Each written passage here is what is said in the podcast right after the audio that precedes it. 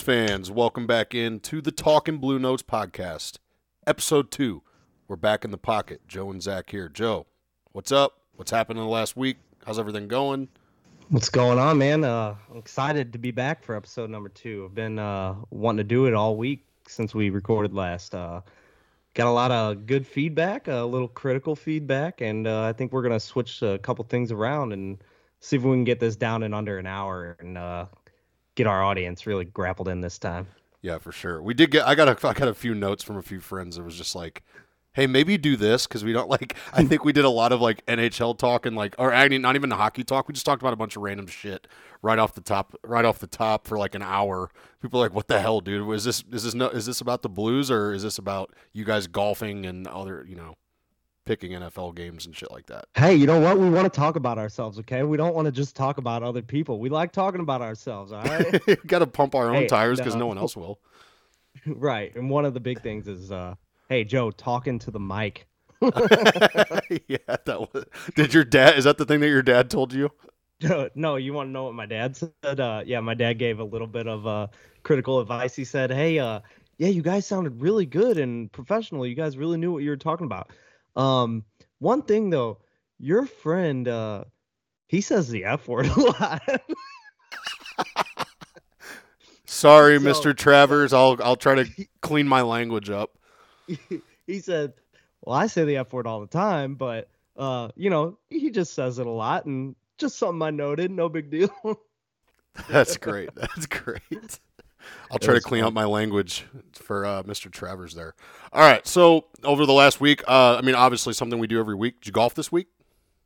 Oh yeah. Oh yeah. Not and? much. Uh, just a little uh, pheasant run action. Played uh, little par three run Friday night with my dad, and uh, brought my son around uh, along with me for his uh, first time actually getting out there and kind of seeing what we do and you know, hanging out with the boys and three generations playing. He putted a couple balls and swung the club once or twice, and we had a good time. Uh, that's where I got a little bit of the feedback from my pops. that's great. Did he uh did he sink any putts and he hoop anything and you know like uh did he like it? He had a he had a two putt from about uh four foot. So he's but, about uh, as good as we are. Hey. no, there's a little there's yeah, a little self deprecation. Yeah he had a fun time out there. Uh, just kind of he one of the uh, supers out there. He gave him a golf ball, and so he was excited about that, and kind of was just rolling it around the whole time. But uh, yeah, what about you, man? Did you play any golf? Uh, I think you did tell me you played, huh? Yeah, we golfed on uh, yesterday. Jesus, every day it feels like it was like three days ago. But uh, we played at uh, Woods Fort. Me and my buddy James and two of his buddies from uh, his softball team went and played and did a two v two scramble. Played absolutely awful. I, I was I was oh, terrible. Yeah? Oh my. God. Okay, so I'm gonna I, I'm gonna admit to this. So I watched a YouTube video the other day about something you could put on your driver head to make sure it doesn't spin. Chapstick. And I gave it a run. Oh and, and, who the fuck cares? Like I'm I, am i am not a professional. I'm not. I, if I want to try it out, I'm going to try it out. And dude, I've never hit balls so far and so straight in my life. It's just the only thing is, is really it, it, doesn't help me with my wedge game and my putting. It just it it does, it just goes to show you no matter how far you hit it or how straight you hit it, doesn't matter if you can't get to the green in you know two three shots. So the the chapstick thing, I guess, is like what I what I understand is like it like puts this thing on the ball, like it like the contact with the ball makes it do, it doesn't spin coming off the face. Yeah, like, that's yeah. It's super weird because like I would hit the ball and like you know my ball it slices you know 90 yards to the right and I usually play for it. Well, you could tell the ball starts going to the right and then all of a sudden it just like and just goes straight. And you're like, "Oh my god. Okay, this this is a cheat code." and nice. it just rolls forever. Like, and you know, I'm glad these guys didn't exactly know what was going on because they're like, God, how do you hit the ball that straight? I'm like, I don't know, man. I've been working on my swing. I don't know. It's been years of practice, man. Yeah, but I mean, we we got absolutely shit kicked. We I think we lost. uh I think we uh, we it's not like we were playing match play, but like we didn't go all like it's not like they were going to close us out and we were going to leave. I mean, we paid to to play. Yeah. But they beat us by like six holes. Oh, boy. so we were so you're done by like hole twelve. Basically, yeah, yeah, six and six. Oh. yeah. So um, that's basically the golf. Game. Golf. Yeah. What else did you do this weekend, man? I didn't do anything. That's it. Uh, my buddy Yeah? James that I was with though, like he he paid for my round of golf because I helped him with his deck on Saturday. So we kind of did some we did some real manly stuff. You know, got in the backyard, ripped, ripped up some boards. Um, found out that we bought the wrong size boards and had to like cut them. I did not know that like with deck boards, like so we bought the wrong width and we had to cut like lengthwise. Like it's not like we had to cut off the Oh, ends no. we had to cut off lengthwise and i'm telling you dude he's like oh That's you work tough. it he's like you do this all the time i'm like i don't touch saws man like i just i don't touch like i'm like dale and step brothers it's just like no power tools like i'm not No touching a power power tool. i'm not touching a power tool yeah, it's my toothbrush. It's not your toothbrush. But yeah, so I it, we it took us a lot longer than we wanted, but it was still fun. You know, drink some beer, fix the deck, and then went out and drank a ton of beer and played golf. So that's basically what my whole weekend was. And then Friday went to Ballpark Village with my mom and uh, some of the people from my family that are in town from Texas. So they went Nice. they went to every game I think this weekend, every Cardinals game. So they got every Oh. bobblehead that was being Nice. passed out. Can we just say this one thing? I, I just brought it's like this is my brain working right now. My buddy sent me a picture on Saturday morning or Sunday morning, whatever day it was. I think he actually sent me on both days. People were lined up at the stadium for those bobbleheads at like seven in the morning, and the game started at six. Like, Jesus. I I get it. It's a piece of history, and you know they're doing the whole you know send off for Albert and all that. But good God, man, like to camp out for ten hours.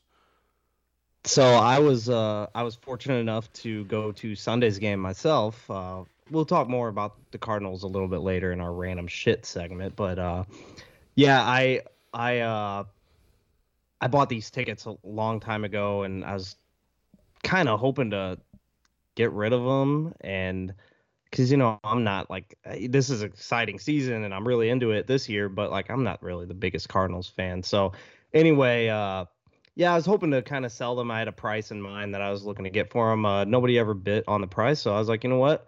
Me and my wife just gonna go have a good time. Uh, we we left. I think the gates on Sunday opened at 10:45. We left the house right around then. 10:45. Got down there at about 11:15, 11:30, and uh, they were already almost out of the canvases, and they had like 25,000 of them. It was nuts. Holy shit, man! It's I, hey, it's good. It's good for the town. I mean, it. I think the MLB is better when the Cardinals are better. But again, we'll talk about that later. Let's Oh, jump. yeah. In, let's jump right in to, and we're going to do this a little differently. This is some of the other critical feedback we got. We are a blues podcast, and we waited till an hour in last week to talk about them.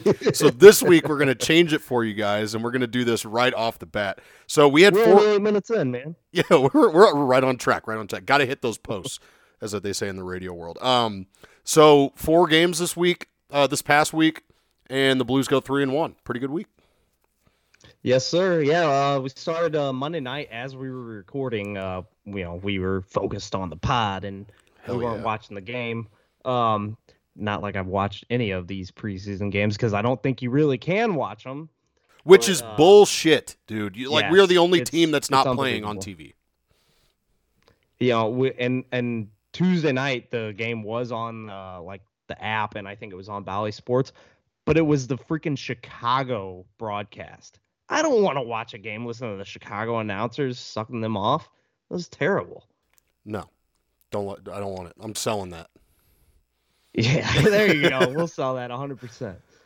All right, so uh yeah, we started Monday night. Uh you know, we uh Blues played the Stars Monday night with a dub, a shutout dub, 4 to nothing. Uh we had two goals by Josh Leivo. He's a 2011 draft pick by the Leafs in the third round. Um and uh, then we got another goal from the guy that is on fire this preseason, Logan Brown. Uh, and then uh, a fourth goal from uh, William Bitten, who uh, today was sent down to Springfield. Um, Colten Ellis and Thomas Greiss, uh, they split the uh, the goalie task, and uh, you know Colten Ellis had 23 saves and Greiss had 10. Uh, they combined for the shutout. Um, some of the notable names that were in that game were uh, Colton Parayko, Torey Krug, Niko Mikkola, Barbashev, Acciari, and Nathan Walker. You got anything else to say about that game? I mean, I didn't get to watch any of it because there's no highlight package or anything anywhere. So, uh, not really, except the only thing I have is that Josh Leivo, and I think, I don't know if we touched on this last pod or not, or if I was just talking to someone else about it. Um, I sound like I'm cheating on you talking hockey with someone else, but um, like he's been buried by a lot of teams. Like I know when he was with the Leafs, Babcock, you know, buried him in the AHL, and then when he gets to the, you know, he gets to Calgary, I think it was last year, um, and I think he might have even played for Vancouver before that too, but he just never really got the opportunity. And he's a good player. I mean, if you go back and look, he's a pretty decent player, and I think he's too good for the AHL, but like he's good enough to be in our top twelve. I mean, I don't I don't know if he's a top nine. You know, he could be a fourth four or a fourth line guy, but I think it's just good to see that he's getting opportunities. And one more thing I did want to say is like, you know, I got a lot of feedback about the preseason thing last week, and I don't hate the preseason like as a like you know what it stands for because like people are like well we want to know about the prospects we want to know how this you know we want to see other people you know how how well they're doing in their development that's true I just don't like how long it is and like how drawn it is. And that's just because I want to see the regular season. I'm excited for these other guys to come in and start playing and see what they can offer. Now, do you think it'd be a little bit different if we could actually watch these games on TV? It's it's eh, since I started watching hockey, you've never really been able to watch any of these games on TV. Now, now some of them you can like get some stream that is from like the jumbotron of the away team or you know the opposing team and you know get no audio with it but yeah we've never really had it on let's just turn on bally sports midwest even if we turn on bally sports midwest alternate you just can't get blues preseason hockey and it's a disgrace yeah and maybe we're being like kind of you know first world problem type of complaints here like 100%. we can't can't get first or you know preseason uh, games on tv but the thing is, is i think also we're like so ingrained with watching hockey. I think we just we just want to see the regular season because we know what it means. A lot of other people, I mean, uh, yeah, new hockey fans should go to a preseason game just to see like if they like if they've never been to a game before, go check it out. You get to see a lot of guys, and then when you go to a regular season game, you're like, oh, these guys are really good. Like it, this is not like preseason, and it's a huge difference. So I don't know. I don't hate the preseason. I just don't like how long it is. So I just wanted to address that for people that yeah. were. I had a couple people that were like, "You really hate that because you know that's like people's chance to get on the team." And I'm like, "Yeah, I know. I get it. I'm stop. Like you know what I meant." Yeah, hundred percent. I think you know we were just overdoing it a little bit, going for the sell. Yeah, hundred percent. Just going. I was just playing a character, man. I was just leaning into it. Now the game that you were saying on Tuesday was that was actually on TV. That was on TV. I watched a whole period of that and then I fell asleep. Ooh, yeah. See, preseason hockey puts you to sleep. See. Oh yeah. So uh, yeah, that that game that we are talking about, uh, Blues Hawks. It was Tuesday night. Uh, Blues came out with another dub, four to one. Uh, entirely different roster from the game the night before, uh, with a little bit more of a veteran lineup. Uh, names that were added into that lineup were O'Reilly, Schenn, Saad, Saad, Saad, Saad, Kyrou, Faulk, and uh, our guy Steady Leddy. Yeah, uh, buddy. Finner also uh, made his debut that night, I believe. Um, mm-hmm. Looked solid through two periods, stopping 21 of 22. And then uh, the 21 year old goaltender from Russia, Vadim Zherenko, uh, came in for the third and stopped all 11 of the shots he faced. Uh, the goals were from, yeah, uh, the goals we had were from O'Reilly. Oh my gosh, and I did get to see this one in the first. It was is that the one where Faulk did the slap pass? Slap pass, oh. deflection, and and that nasty little tooth curve that O'Reilly has just caught it enough to stick it in the back of the net. Um, and then uh, yeah, then then we did have a goal from uh, from Faulk, and then uh, Griffin Luch, Luce. I don't even know who this guy is. Never heard of him. Uh, scored the third goal, and then um, our 2019 second round draft pick, uh, Nikita Alexandrov, finished off the scoring. Um, yeah, I don't really know much about him. I, you know, I've I've seen his name pop up here and there, but that Griffin Luch guy, I have no clue who that guy is. Yeah, and I, I'm not like humble brag, but like it's like hard to get a, a like a uh, most prospects you've heard of or like we've heard of, but like this one, like I was like, who in the hell is this guy? Like never heard of him. Nikita Alexandrov's a guy that I'm like kind of curious about. I mean, it's his third year in the system or fourth year in the system, and um, he's a big dude. I mean, he can move, and uh, we'll we'll kind of see where it goes. But again, like we're just so deep. Like the Blues are just so deep with forwards. It's it's ridiculous. It's going to be hard to crack the lineup. So I'm sure he'll be an AHL guy. Oh yeah. Uh, so after that game, uh, there were five players that uh, got the cut. Um, forwards Landon Sim, uh, or forward Landon Sim, uh, defenseman Buchinger, Galloway, and Gaudette. Uh, I've heard the name Gaudette before, but another another guy that's like, yeah, I've seen the name, but I don't really know much about him. Yeah. Um, and then uh, the goalie Will Cranley. Uh, and then uh, one additional note on that game: uh, Scotty P left the game with an upper body injury. Uh, he's still, I believe, out with uh, injury. I think I heard uh, Army like in a press conference say he had no update on him today. Yeah, that one's that one's tough, and we were pumping his tires last episode, so I don't I don't know. And it was a weird and awkward hit the way that he went into the boards. It's like he he's going behind the net, guy kind of crunches him, and he just kind of like leans over. So I don't know if maybe it was like a rib or even a shoulder or what, but they're not they're not saying much. Hmm. But I mean, right, so uh, other than that, I mean that's that's pretty much all I, I took from it was that Faulk. The I mean the veterans had a really good game. They they our power play looked unstoppable. But we were also playing for one, even if it wasn't preseason, we're playing Chicago, which they're in full tank mode. So even they're Laughing tanking the preseason too. They're going they're going 0 and 89 like this whole year. however many games there are. Yeah. Uh yeah, so after that ass whooping in Chicago, uh, they moved on to Columbus, and uh, guess what? Another dub. Now was 4-2 it was this the first home game at like actually at Enterprise?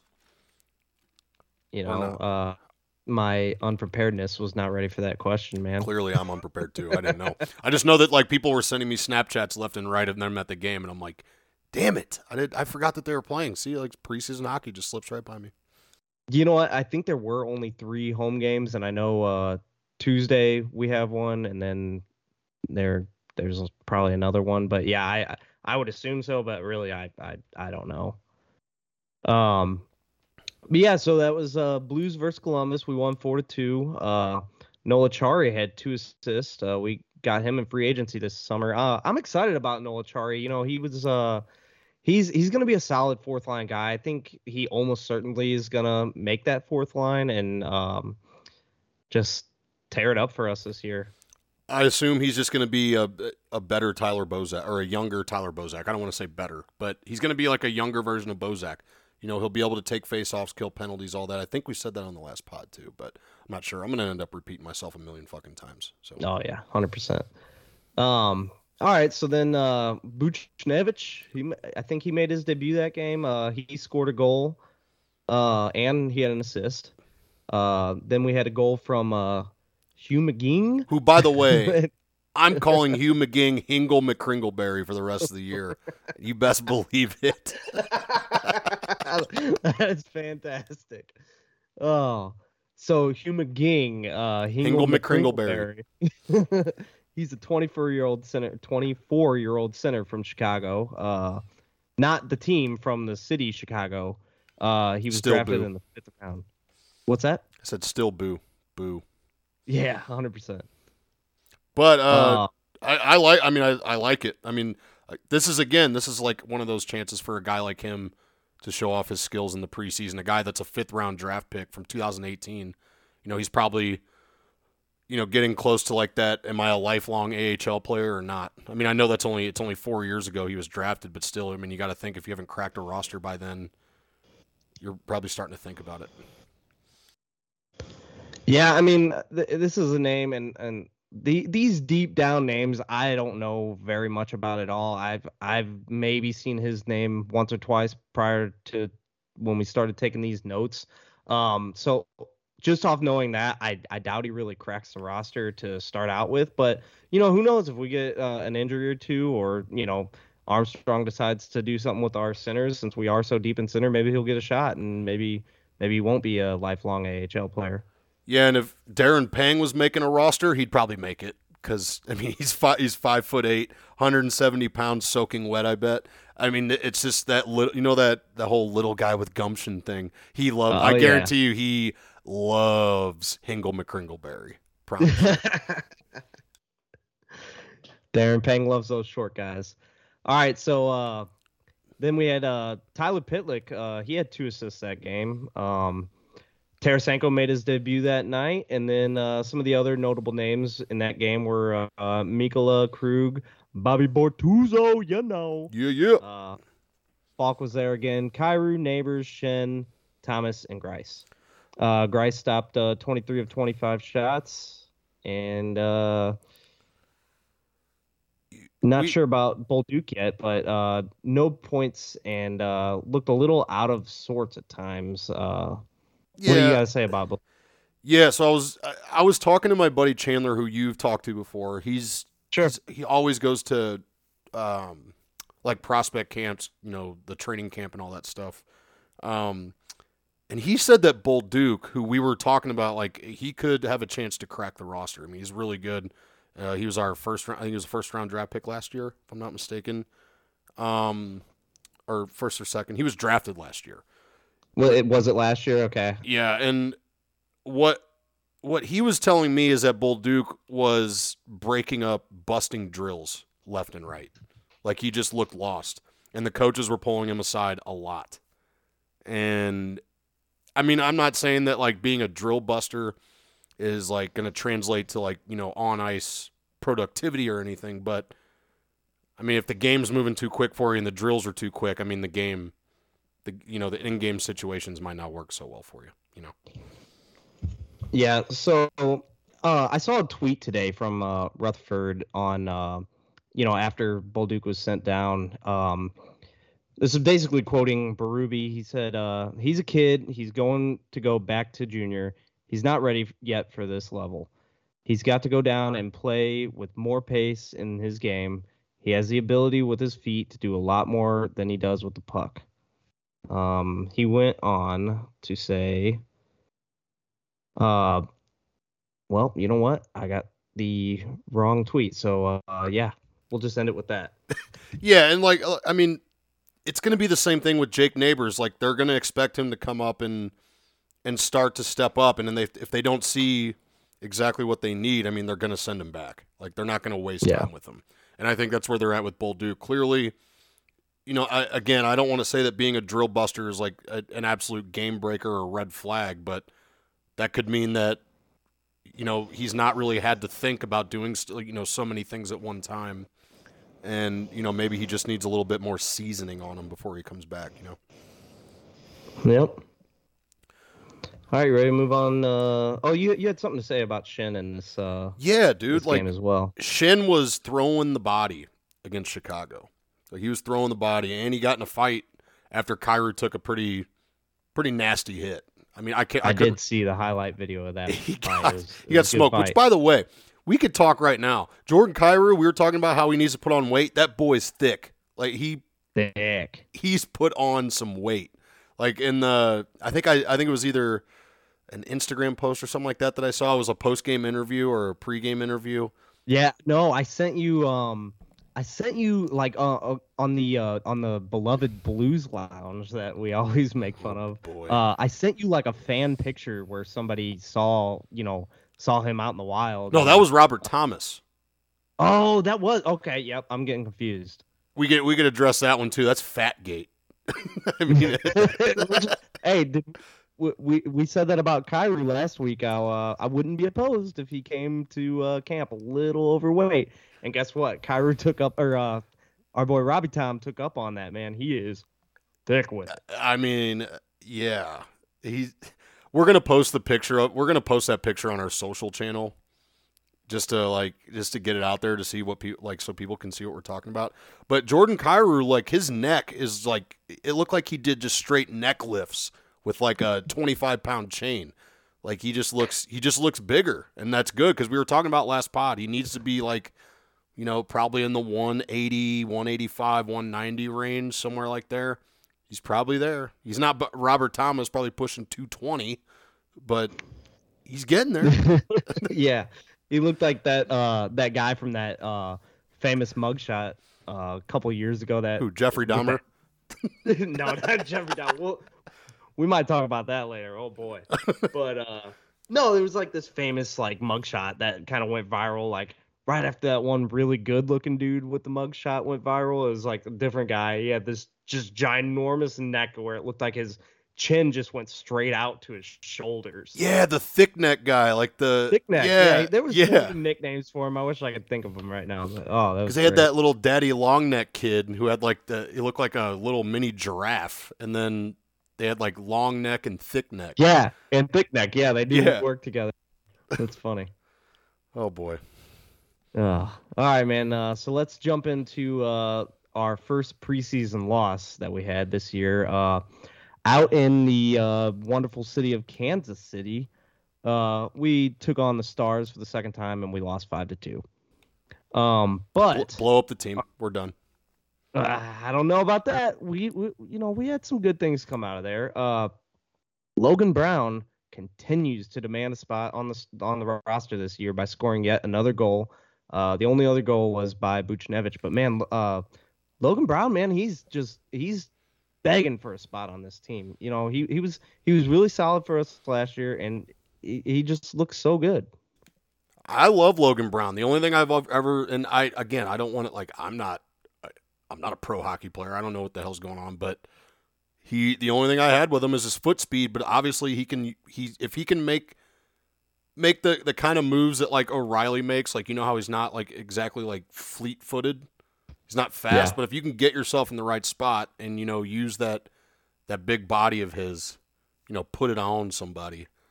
I think he'll be fine. I think he he's just begging to play in the top six too, as opposed to where he played last year. Ooh, top six. That's that's gonna be a reach. Got a chance. Yeah, keep scoring them goals, buddy, and I'll I'll take it all day long. We'll we'll knock somebody out of there. Um, yeah, but uh, that was uh Joel Hofer's uh game in that He was he was by himself. Uh, right at the beginning of the game, 11 seconds in, he uh I think he handled the puck over in the uh, trapezoid or outside of the trapezoid and uh got a delay a game penalty, but. Uh, rookie just- move. You know, I'm sure he's a little bit of nerves. You know, playing with the big boys, and uh, you know, just got a little carried away. But um, apparently he was really solid on that penalty kill. Yeah.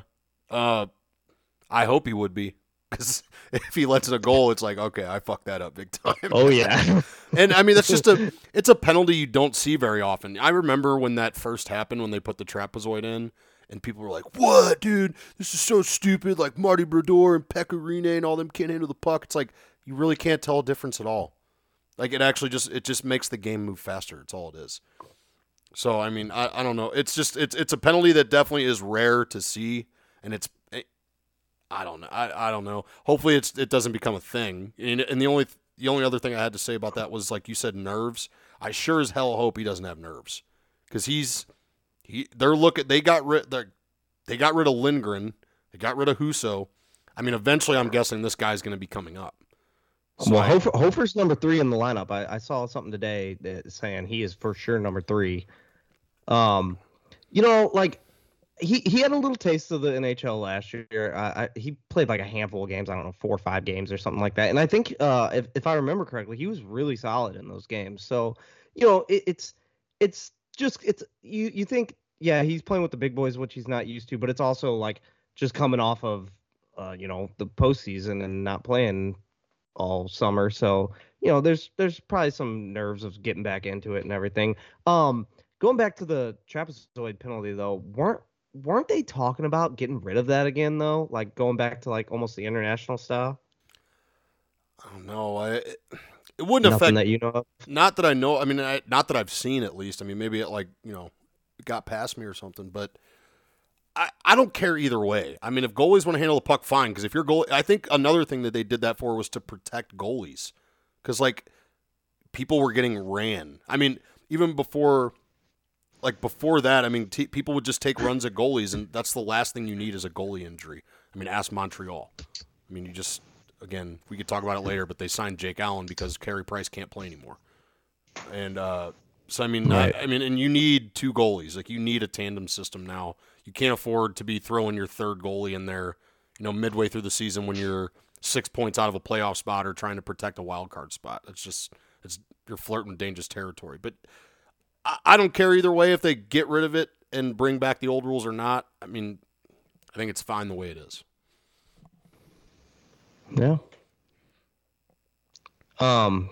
All right. So so after the uh, after that game Saturday, or you know, was it after the game or was it prior to the game? We, we had two sets of cuts over the weekend. Uh, Yep. first one, yeah, it was on Saturday before the game. Uh, there were seven players uh, that were assigned. Um, it was uh, Andre Bakanov, uh, Braden Guy, Matthias Leferrier. Saying that Lafreniere, I don't know. Freaking French. uh, your boy Hingle McCringleberry, yeah. uh, Dylan McLaughlin, and then uh, along with defenseman Griffin Luch and uh, Brady Lyle. And they're all Uh, going all to the going- AHL? Yeah, all of them. Fuck. They're going to be loaded. Uh, yeah, I guess so. We got a lot of guys, man. It's still a big roster. Um, then uh, after the game Saturday on Sunday, uh, we had five more players that were trimmed. Forward Nathan Todd, and then uh, defenseman Steven Santini and Luke Witkowski were sent to Springfield. And then, uh, you know, we were talking about him earlier, Zach Bolduc. Uh, he was sent down to his junior team in the queue. Uh, yeah, uh, and then one more player, uh, Will Bitten. He was wavered today. So uh, that leaves us with the remaining 36 guys on the roster. Uh, six of those guys are currently injured right now. Um, let's see, it's Scandella, Perunovich, Washkurak, Furk, Angelo, and Toropchenko. Toropchenko, we've known about his injury for a little while. Yep. Uh, Angelo, I believe he suffered an injury on uh, on in Saturday's game in the first period. I heard uh, he left in the first period, and then they were expecting him to come out of the tunnel, and he never returned. Um, Scandella, he's out with the surgery. Perunovich, he's out with that um, that what what is Scotty P? Oh yeah, he just got injured in the game during the week. Yeah, Chicago. That was the weird injury Uh, where he was and- behind the net. Yeah. Yeah, yeah, yeah. And then uh Washkurak, he he like did he break his wrist or something? Do I remember reading? I have no I saw something about it, but I don't remember exactly what it was. I don't. One of those names that we don't know anything about and let's not even pretend like we do. yeah, I'm not even going to try to pretend like that that we knew, but I mean, they're we're getting closer and closer, man. Like 36 guys, and really, you're talking about 30, probably 33. You know, because a lot of those aren't going to be like serious injuries; they're just sitting out. Um, okay. Yeah. but like, we're that much closer to um, regular season roster. I mean, they're going to get it down to what 25, 26. Th- this is the point where I, I do start paying a little more attention. Uh, you know, I'm I'm paying attention as much as I can because of the pod right now. But um, normally, you know, I start paying attention. You know, those last like two or three preseason games when it's like, okay, you know, we got 26 ish players and you know room for 23. There's three guys that are six guys that are fighting for three roster spots. So Mhm. this is when it gets pretty exciting. Yeah, Um, sure. Speaking of those last three preseason games, uh, Tuesday we're going to be taking on Minnesota at the Enterprise Center. Yo boy will be in the presence of the St. Louis Blues. for the first time this year. Oh yeah, I'm excited, man. Uh, Hopefully, you get yeah, to watch every Kaprizov. preseason. Do what? I said, hopefully you get to watch Kaprizov, but I also found I just found out yesterday he's hurt, so you're not even going to get to see him. That Nope. sucks. Not gonna see him. But also, fuck Minnesota. Yeah, man. I'm excited to go to this. You know, preseason games. Take them for what you will, uh, but you know, you're not gonna get the best hockey out there. But it it's it's still fun to go to them. You know, you're in the environment. Um, I got a six year old son, and I every year I've been taking him to at least a preseason game. I've also taken him to other games, but uh, I made like a little boys trip out of this once a year in the preseason. Um, it's uh me, my little brother, uh, my son, and my nephew have been going, and then uh, for the first time uh this year, my nephew's younger brother, my other nephew, he's only six years old. uh, I'm going to be bringing him along with me. So we're going to have five of us guys just having a guys' night Tuesday night down in St. Louis, and going to be a good time. Just the boys being boys down at the E, down at the EC. Oh yeah, yeah, it should be a good time. It should be a good time. Now, I see you put here in part of our notes is that there's two new in-game hosts that were. So is this the intermission people? Is that what you're talking about? Yeah, yeah. I think the people like handling all the like little games and you know talking about you know the advertisements and whatnot in between periods. Uh, uh, one one of the people is uh Chelsea Haynes. Uh, I know she does some work for like Fox Two.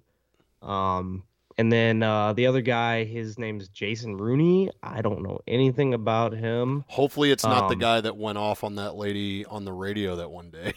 oh we forgot to talk that about that, but insane, crazy. What? Yeah, what was that all about? He was calling her like bad mother, and oh, you're oh, the... you're a slob, and all this and that is is during a commercial break that you know it's a it's a Fox Two anchor and I guess his co-host and they were on they also do like a radio show on one of the like am channels or whatever. Yeah. And uh yeah he was just going off on her he went full ballistic on this chick. And like i mean you could you guys could just like youtube it. Just look up fox 2 news st louis anchor or like fox 2 st louis blow up. And I mean, he's like, "You set me up. You do this every time we're on the." I mean, the whole it's just like a profanity laced tirade and he, it just sounds like he just sounds crazy because the lady's like, "What are you doing this for?" And he's just like, "You do this to me every time. Like you just set me up and make me look like a piece of shit and all this." Just crazy. I, I I'm guessing that's probably not the guy that was doing. It's probably not Jason Rooney, but I just no, yeah, that's definitely not the guy. Uh, the the guy he was one of like the main guys for Fox 2 too, which is crazy. Like he was a billboard guy, like literally had a picture on a billboard on the highway. I'm sure they took that they took that down uh, five minutes later. I mean, it, it you have to yeah. assume working on TV and like or on the radio, like there's always a mic that's on that's going to catch you or somebody always. with a phone. Because I mean, those radio shows and TV shows, there's a whole like people don't understand. There's a whole production crew back that where you can't see. And someone is right. pro- if you start going off and looking like a complete psychopath, someone's probably going to be like, "Well, I'm pulling my phone out. I'm going to listen to that." I'm gonna put that on the internet. Content, yeah. baby. It's just, uh, I mean, yeah, it was good content, especially for this pod. It was good. Just it just ate up three minutes. But I mean, how were the the the new England? I mean, are we gonna are they gonna be doing that all year? Is it still gonna be Scott Warman and Bernie? I'm guessing those two have to be there. Well, that that's like a different thing. Like I think though they're more of like the you know the let's recap you know what went on this period kind of thing. But then uh no, they these are the going to be the people that I believe are like down inside, like. Oh, you mean at the, the game? Yes. Like yeah, the yeah. like the people that do like the like the on ice games and all that stuff. Yeah, so like one of the guys from last year, uh, his name was uh, I forget his first name. I think it was James James Birtles. I know for sure Birtles was his last name. Uh, he, you know, he was. I I did like him. He, my nephew had him as like a music teacher at when he went to school out in Winfield. Um, he uh, you know, he was really talented. He would play the national anthem every once in a while on on like the acoustic guitar. And then um, who was the other girl? Uh, the one that's been uh, there forever. I know who you're talking Car- about. Carly, I think yeah. her name. Yeah, she's like a comedian stuff. I don't I haven't seen anything about her getting let go. Maybe she got some kind of promotion. I know she's super busy with like all kinds of other stuff like around the area, what a lot with the blues and then also some other side projects and stuff. So, you know, I don't maybe she's still going to be there, maybe she's not. I guess we'll wait and see. I'll let you know Tuesday. yeah, I, and what I don't know if like it's maybe they're just trying to see who's going to be doing it next after them or whatever. Maybe they're just doing it for the yeah, preseason, possibly. like a little little side project they got going on. Um, now, so there, you put in another thing in our notes was the new helmet sponsors for the road games is Car Shield. Yeah, and they signed a five year deal. I like we could talk about it if you want, but really there's not much. I, I just uh, the only thing I wanted to address was like people getting mad about these because it's not just them. Like I mean, this year you're going to see jersey advertisements right on the yeah right on the chest. the big and uh, I mean, Toronto's got the best one by far. It, it just says milk. They're just sponsored by milk. No way. Yeah, you'll have to look it up. I'll send it to you. Like is this the old like 1990s like got milk campaign? Are we gonna see like all the Maple Leaf players walking around with milk mustaches again? I don't know if that. I mean, hey, Auston Matthews with a milk mustache. That would. I mean, he'd probably make millions doing that. I mean, oh they- my god, so much. But like the, it just says milk in like cursive letters, and I thought I was like, that's hilarious. Like it just says like, we're, who you sponsored by? Milk. We're just, you know, That's so weird. yeah. But like, I really don't have a problem with it. The only thing I did have a problem with this like two years ago when they were talking about it, right during COVID, they were like, well, we're gonna have to like do advertisers on the helmets now because it just it's more money that they get back from sponsorships, and uh, but apparently. According to Elliotte Friedman, they're going to bring in a lot more money to help the cap get back, which we're going to talk about in a little bit too. Like it, the jersey sponsorships and all that are going to help, and the helmet sponsorships are going to help that. Like they are paying a decent price for it. So I mean, I don't mind it if it's going to get the cap up. Do whatever you want. Just don't Yeah, 100 don't make it like European hockey where they have their entire jerseys are tatted up and it looks like a Oh, and the ice too. yeah, and terrible. it just like it like their jerseys look like the back of someone's car driving down fucking Chippewa Avenue. Like it just it Yeah, what are we gonna start seeing some 99-1 Joy FM? yeah. Oh, we know this guy's a Oh bad boy, skater. we know this one's a bad skater. yeah, that's a good one. All right. Um. So there's our Blues talk. No, let's get into something that came out today. So the Blues Alumni Association drops the news that they are going to be doing a uh, Hall of Fame induction. So the St. Louis Blues Hall of Fame is now going to be a thing. Let me just put this out there really quick. I hope I don't get any hate for this, but they are just making hall. I, and I get why. It's I get why they do it. But there's a Hall of Fame for everything that isn't the Hockey Hall of Fame now, and that's the true in every sport. It's I don't know how I feel about that. I, I it's uh, I don't want to be like the get off my lawn, you stupid idiot. But like, I mean, it, there's a Hall of Fame for everything now, and it just it's just a way for everyone to feel like they've won. What I don't understand is okay, we already have the jersey retirements. Like what what isn't that already like our version of the Mount Rushmore?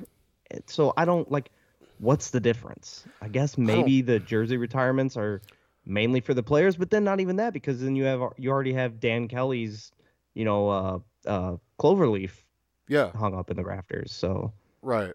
I I don't know. And again, like I'm I'm all for it because like it gives the players a platform to talk about their career and everything, and you know, some unrecognized names will now no longer be unrecognized. So maybe that's why. But I just think the the whole Hall of Fame thing is just so watered down to me now with how many different Hall of Fames there are. You know, there's uh, you know, there's the Europe Hockey Hall of Fame, there's the Hockey Hall of Fame, there's the NHL Hall of Fame, there's the USA Hockey Hall of Fame, the Hockey Canada Hall of Fame. It's just I go on and on. Like if you're not recognized in the most prestigious one, they'll make another one to make sure that you get in there. Which, whatever. I'm not going to be that guy. The whole participation trophies are bullshit and all that, but kind of am. Well, uh, let's get into it, man. Uh, so they they came out with a list of ten that are automatic inductions, correct? Yeah, yeah. So so of those ten, there's eight players, and uh, you, do you have that list on you? Yeah, it was essentially like all the people who had their it's all the players who had their jersey retired and or have like a, a statue up in the uh, or a, a flag up in the in the stadium, right? In the Enterprise Center. Um so Bernie Federko, Bob and Barclay Plager, Bob Gassoff, Brett Hull, Chris Pronger, Al MacInnis, Brian Sutter, Sid Salomon, who's the original owner who, you know, expanded in 1967 and got us a team here is also on there, and then also Dan Kelly, uh, who passed away. You know, unfortunately, I think it was about 20 years ago. But uh, he was our first announcer, and he was like the big. People forget that he was like the biggest hockey announcer around. Like he did the Canada Cup, the Olympics, all that stuff, and he ended up working for us. So I think that was kind of cool. But those are the 10 names that are automatically going in. Um, now, we don't know exactly how many names they're going to induct because they are going to do an induction every year into the St. Louis Blues Hall of Fame. We don't know, we could, neither of us could find where they're going to say how many are going in this year. I think they have a list of like 10 or 12 names that you can vote for on stlouisblues.com slash Hall of Fame. You should go vote. Um, but I thought we could do like our own little twist on it and do like our lifetime because a lot of these guys that are on that list, we've never seen them play. The only thing we can go off is their statistics that they had. And it's hard to, you know, kind of like justify a mm-hmm. pick if you've never seen them play. And especially if they're not like really well known names, which a lot of these guys aren't that are on that list. So I figured we could put our own little spin on it and do five names that we think should go into this year's 2022 uh, Blues Hall of Fame induction. So I'll let you start. Let's do your five list. All right, man. Uh, so I, you know, I I thought about putting these in order, but I, I don't really have them in any specific order. Um, but we'll start with uh, we'll start with uh, a guy that played 803 career uh, games with the Blues. He played one additional year with a uh, Central Division rival. Um, this guy, uh, I don't know if you're gonna have him on your list. Um, the 803 games that he played with the Blues is the second most in franchise, and it's the most by a defenseman. I'll throw up real quick the big X, my guy Barrett Jackman, baby. I thought about putting him on my list, Joe. I did, but I didn't. And it, you know why? Is because he's on the list. Like he, he was already on the list, and I think a lot of people are already going to vote for him. I was really torn between him and one of the guys on my list. And oh just- wait, was he was he on like the fan voting list? Yeah, but I but I have a guy on here that's on. I have two guys on here that are on the fan voting list. Like that didn't Oh, really okay. matter. But Yeah. I I think it just came down to, uh, like just recency bias. To be honest, it's what it really came down to. Uh, yeah, I, I respect that. Barrett Jackman. I, I mean, 800 games with one franchise just shows loyalty. And people forget he beat out Rick Nash to win the Calder Trophy in his rookie year, one Rookie of the Year. Yep. So I don't Yeah. mind that pick Well, I think I think uh, the Blues only Calder winner. ever. Yeah. All right, so uh, we'll go to my second name. Uh, we'll go with uh, Alex Pietrangelo. People are gonna hate you Uh, for that. Ah, he's he's got to be up there, man. Like, yes, it sucks. He he pulled an Albert Pujols. He left right after we won. For money. It sucks, but but eh, so what, man? Go get paid. Yeah, Who dude. cares? Like, yes, if he would have stayed here, and I even have this in my notes, would have had a statue. Uh, let's let's go over a couple of his accolades. So, you know, he captained the Blues to their first ever Stanley Cup win. That is that You is could 100% stop right there. something. You could stop right there, to be honest. The- the- build the statue. I don't even care that he's gone. Build the statue. What else, though? Uh, so you know, and then just a couple small ones. Like he was second most in points for defensemen ever in Blues history. The only person ahead of him is Chopper, Al MacInnis. Uh, and then he's second most in games played by a defenseman. The only person ahead of him is who I talked about first, Bear Jackman. What Yeah. like that's that's a Blues Hall of Fame. I don't care what you're saying. I I didn't mark down his exact number of games played, but I think it was like 750 something I if I remember correctly. Like Yeah. that's most guys' whole career. That's that's a long time here in St. Louis. Yeah, and like I said, to play on one team that long. Now, say what you want about the way he left. I wasn't happy about it either. But like, No, he- yeah, it sucked. it, it sucked. But like, and the the thing that I hate the most is like how people just ga- like kicked him in the ass on the way out. Like he never won us a Stanley Cup. Like he wasn't a part of it. And like we could replace him with guys that are on the team right now. And I just don't think that's true. I don't think I've and I told you that last pod. They are going to use two defensemen until Pietrangelo retires. They will be trying to or comes back. Um, they're going to be using two defensemen to do what he did in one spot. So I, I I don't understand the hate for him. He's he's, he's incredible. Never made bad plays. You you know what makes me mad about like Blues fans on the topic of Alex Pietrangelo is how since he left in you know what we'll call a bad way of leaving, you know people will say, oh you know he wasn't that good anyway, he sucked, blah blah blah. Like I'm glad he's gone, this and that. But then we'll have some of these same Blues fans turn around and say, try and compare, uh, you know, Justin Faulk or Parayko or whoever saying, "Oh, this guy's not good enough to replace Pietrangelo." First off, these guys aren't here to replace Pietrangelo. They're here to take place, you know, put in place of that roster spot. Nobody's going to be as good as Pietrangelo. He's probably like top three defensemen in the entire league. Like, guy is a stud. As far as like two way, yeah. Like I, I mean, if we're not looking at like if we're looking at strictly two way defensemen, he's one of the best. Like I still will stand by that.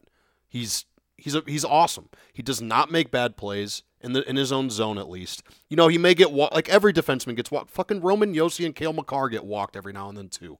But like he does not make bad play. When him and Bouwmeester played together, it was like good luck getting by that. Have fun doing that. Yeah, that was a pairing for a lifetime. Talk about Bouwmeester in a little bit. Um, now let's go to my third name. Uh, this one I kind of had a hard time fitting him in my top five, but um, we'll put him in there anyway. Uh, he was the longest captain aside from Brian Sutter. Uh, Sutter was captain from 79 to 88. Um, and then uh, he captained the 2016 team. If you can't tell who I'm talking about yet, I'm talking about David Backes. Uh, he captained the 2016 team that I think should have won the cup. Um, he he captained them to the uh, conference finals, and boy, did they almost make it. Yeah, I, I mean that was such a close series, man. I and he was the he was the heart and soul of the team for from 2004 from the time that we draft or from the time he stepped in until the time he left. I mean, he was he was the heartbeat of the team. I mean, the way if he was going if his game was going well, our our whole team was doing well and he did everything that nobody else wanted to do. He banged bodies. He was the he was the quintessential power forward in the NHL for a long time. You look up NHL captain in a dictionary, and David Backes' name has got to be right there. I mean, 100%. there's there's not many guys that like you know you there's a few guys that you can compare it to, but you know not that many guys that play with such heart, such emotion.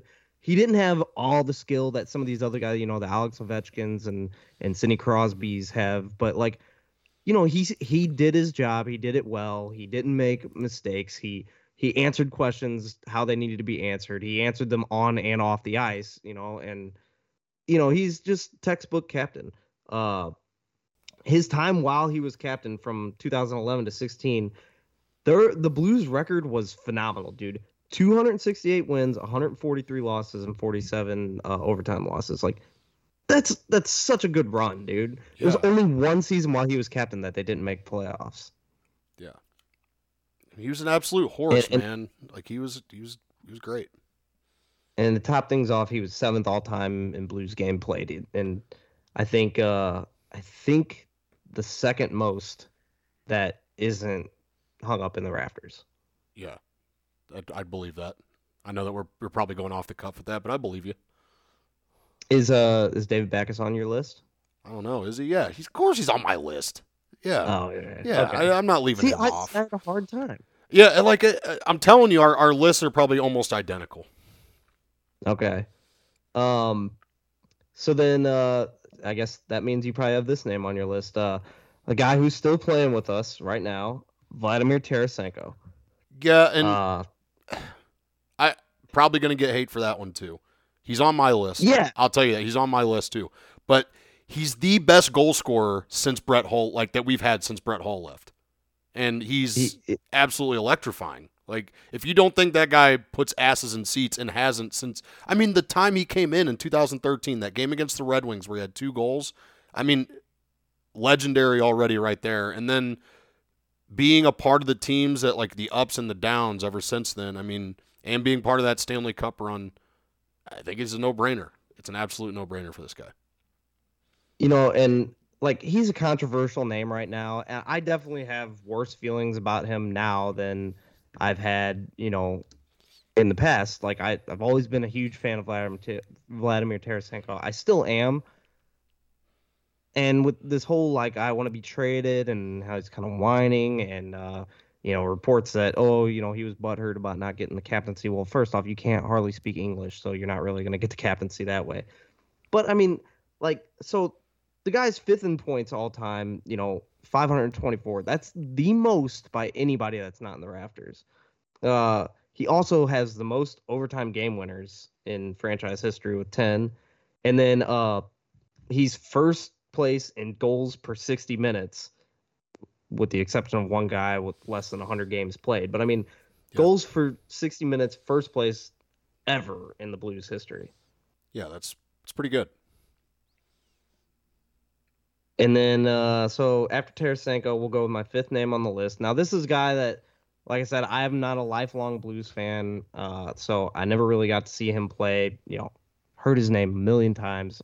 I know quite a bit about him, but you know, I never got to see him play.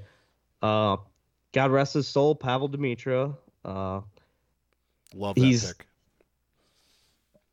you know, I, I'll I'll let you go on about him since I don't know a ton about him. I'll so I'll I'll I'll do it whenever I when I drop his name. So you have so you have Pietrangelo, Backes, Tarasenko, Demitra, and who was the fifth? Uh, Barrett Jackman. Barrett Jackman. Okay. So in no particular order, I'm not going to talk about the same guys that you have on the list. I have Backes at, and this is in no particular order, but I had Backes at number one. He was the first name that came to mind. I mean, it was just easy for that. Pietrangelo was number two.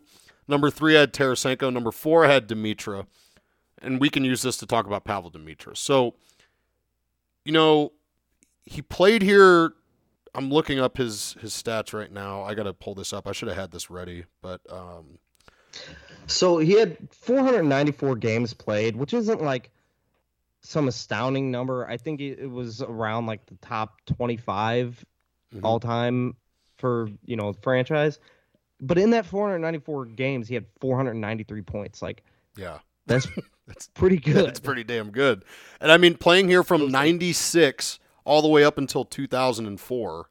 I mean, he he was here for he was here in the dark times. Like it was really bad for a while. He was here like at the tail end of you know Brett Hull and Shanahan and all these other guys exiting out, and us going into an absolute downward spiral. And he was always a bright spot, and everyone said that he was the best teammate. You know, one of the best guys. And like you said, unfortunately, you know, in that uh, that Lokomotiv team that you know their plane crashed in 2011.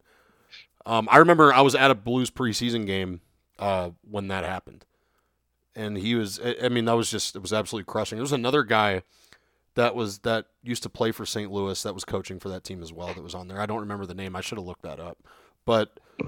I mean, he was just he's one of the Blues greats. If you ask anyone, especially like that, you know, really watched in the 90s, that guy was an absolute just dynamo. The guy was crazy.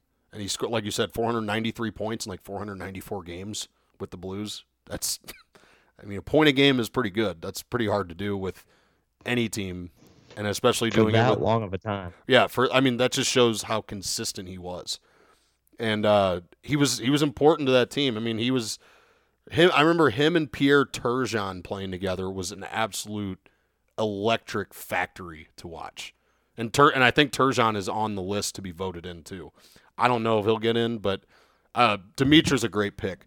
Now, like I said, I have Backes, Pietrangelo, Demitra, Tarasenko. The thing I want to say about Tarasenko is like I don't care like what you have to say about him with the whole trade thing. The thing is, is like he's he's the most electrifying player we've had on this team since Brett Hull left. Like there there's no no arguing that. You could probably say Demitra's close, but I even I think Tarasenko brings more people out of their seats and puts more asses in seats than he than any like any player could since Brett Hull left. So that's all I got to say. First it. goals per 60 minutes. Yeah, that's all. We're gonna make that a hashtag Yeah. goals per 60 champ.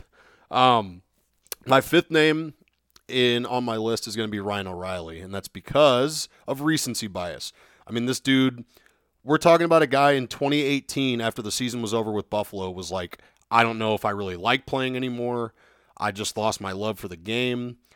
And Doug Armstrong makes, you know, I, I still think this is probably the best move that has, like, one of the best moves of the last 10, 15 years that really paid off because it paid off immediately.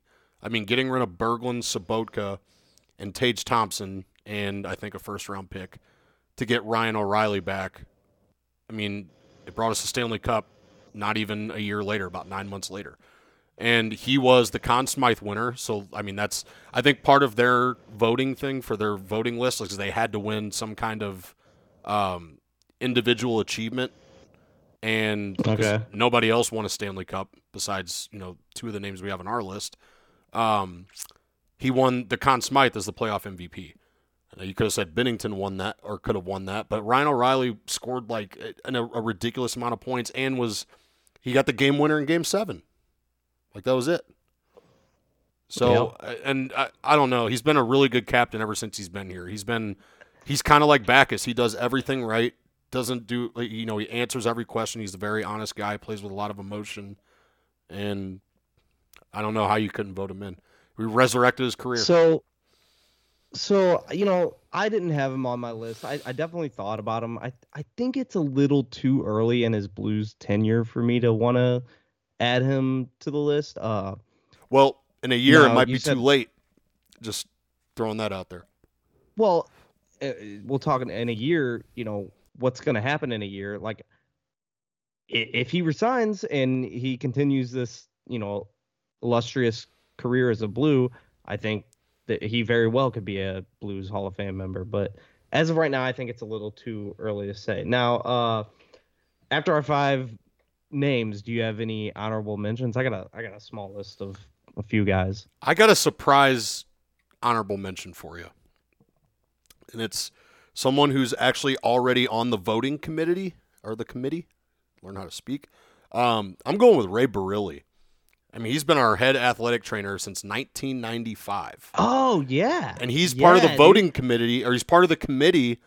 And I was like, why is he not one of the automatic inductees? He's been here forever, and he does. I mean, you're talking about equipment, training, you know, taking, you know, taking care of guys whenever they're, you know, you know, hurt, whatever like that. This guy's been through it all, and does he does a lot of the behind Didn't the he scenes work. just hit like four thousand games recently? Yeah, he's done over 2,000 with St. Louis. Like, put it that way, Two thousand, yeah. Okay. 2,000 games. Yeah. So I remember like the ceremony for it. It was just last year. It's something ridiculous. I'm like, that is Yeah. nuts. Yeah, so I mean, I don't know how he's not a shoe in for it.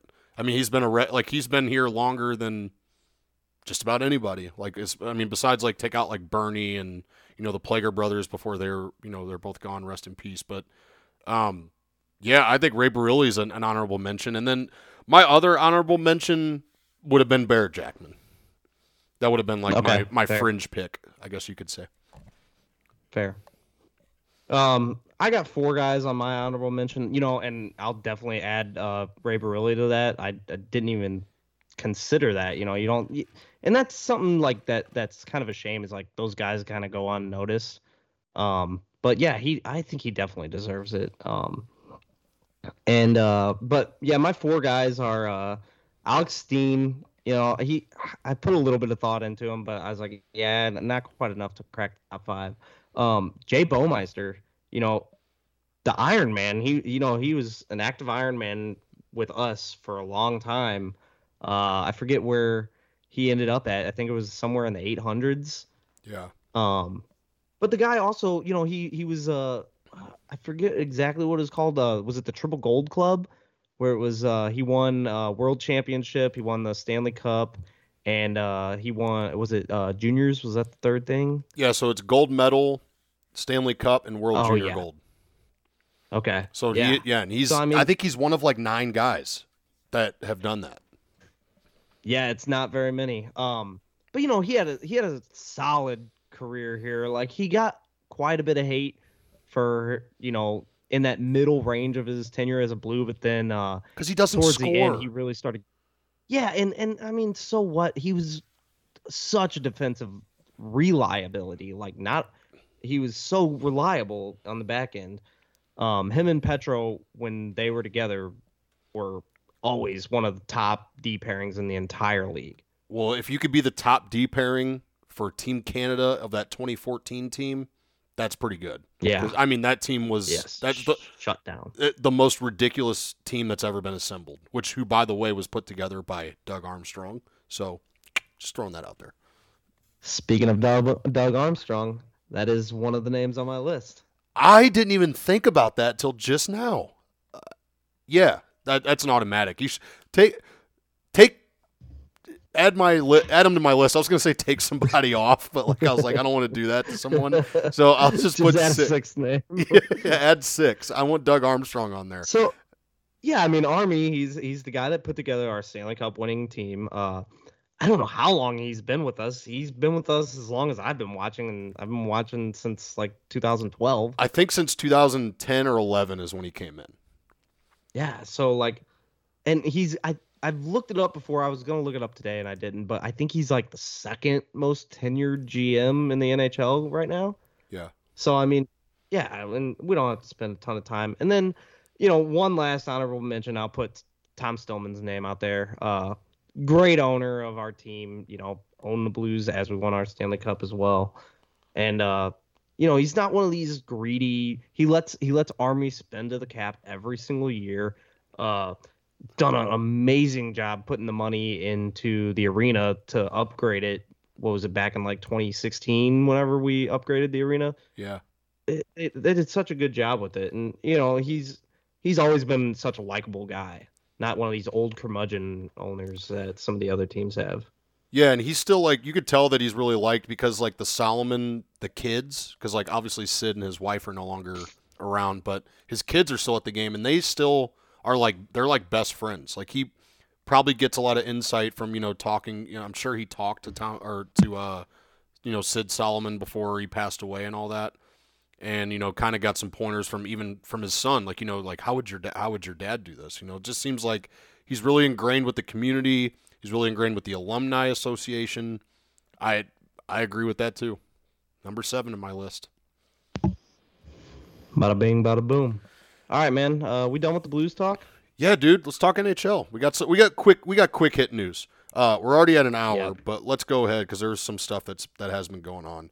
Um, I want to start with a couple goalies. I know we only have one on here, but a former Blue, Jake Allen, uh, gets a re-up deal, uh, two years at four, about four point three uh, million dollars a year. Um, this is obviously coming on the heels of the Carey Price news, which is just absolutely awful. I mean, one of the best Yeah. goalies in the league, and just ever since I don't know if you were how closely you paid attention in 2014, but and I think I mentioned it before on our test episode when we were talking is that Chris Kreider ran him in 2014 when they were in the conference finals and messed his knee up really bad.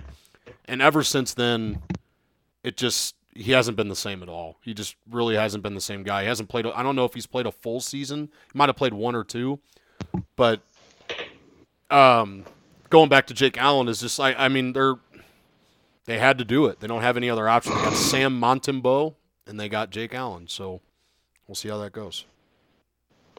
Yeah, I'm I'm glad he's getting another chance to really own the starters net. Uh, I, I think he got way too much hate when he was here. Uh, Hundred percent. you know, he he he wasn't the all star goalie, but you know he he he that time that we had uh freaking uh, David Backes as captain, he was goalie most of that time and led us to that great record. So Yeah, and I think I think Brian Elliott just kind of outshined him in 2016. Like I think he just like Brian Elliott was just on some crazy run, and um, you know I think he's probably getting a lot of hate because like he did. I think he's played a lot better. He played a lot better in St. Louis than obviously in Montreal, but it just goes to show you how good our defensive system is set up because a lot of goalies leave and then they're just not the same when they fall leave. apart. Yeah, like Halak was, you know, you know, playing for Boston.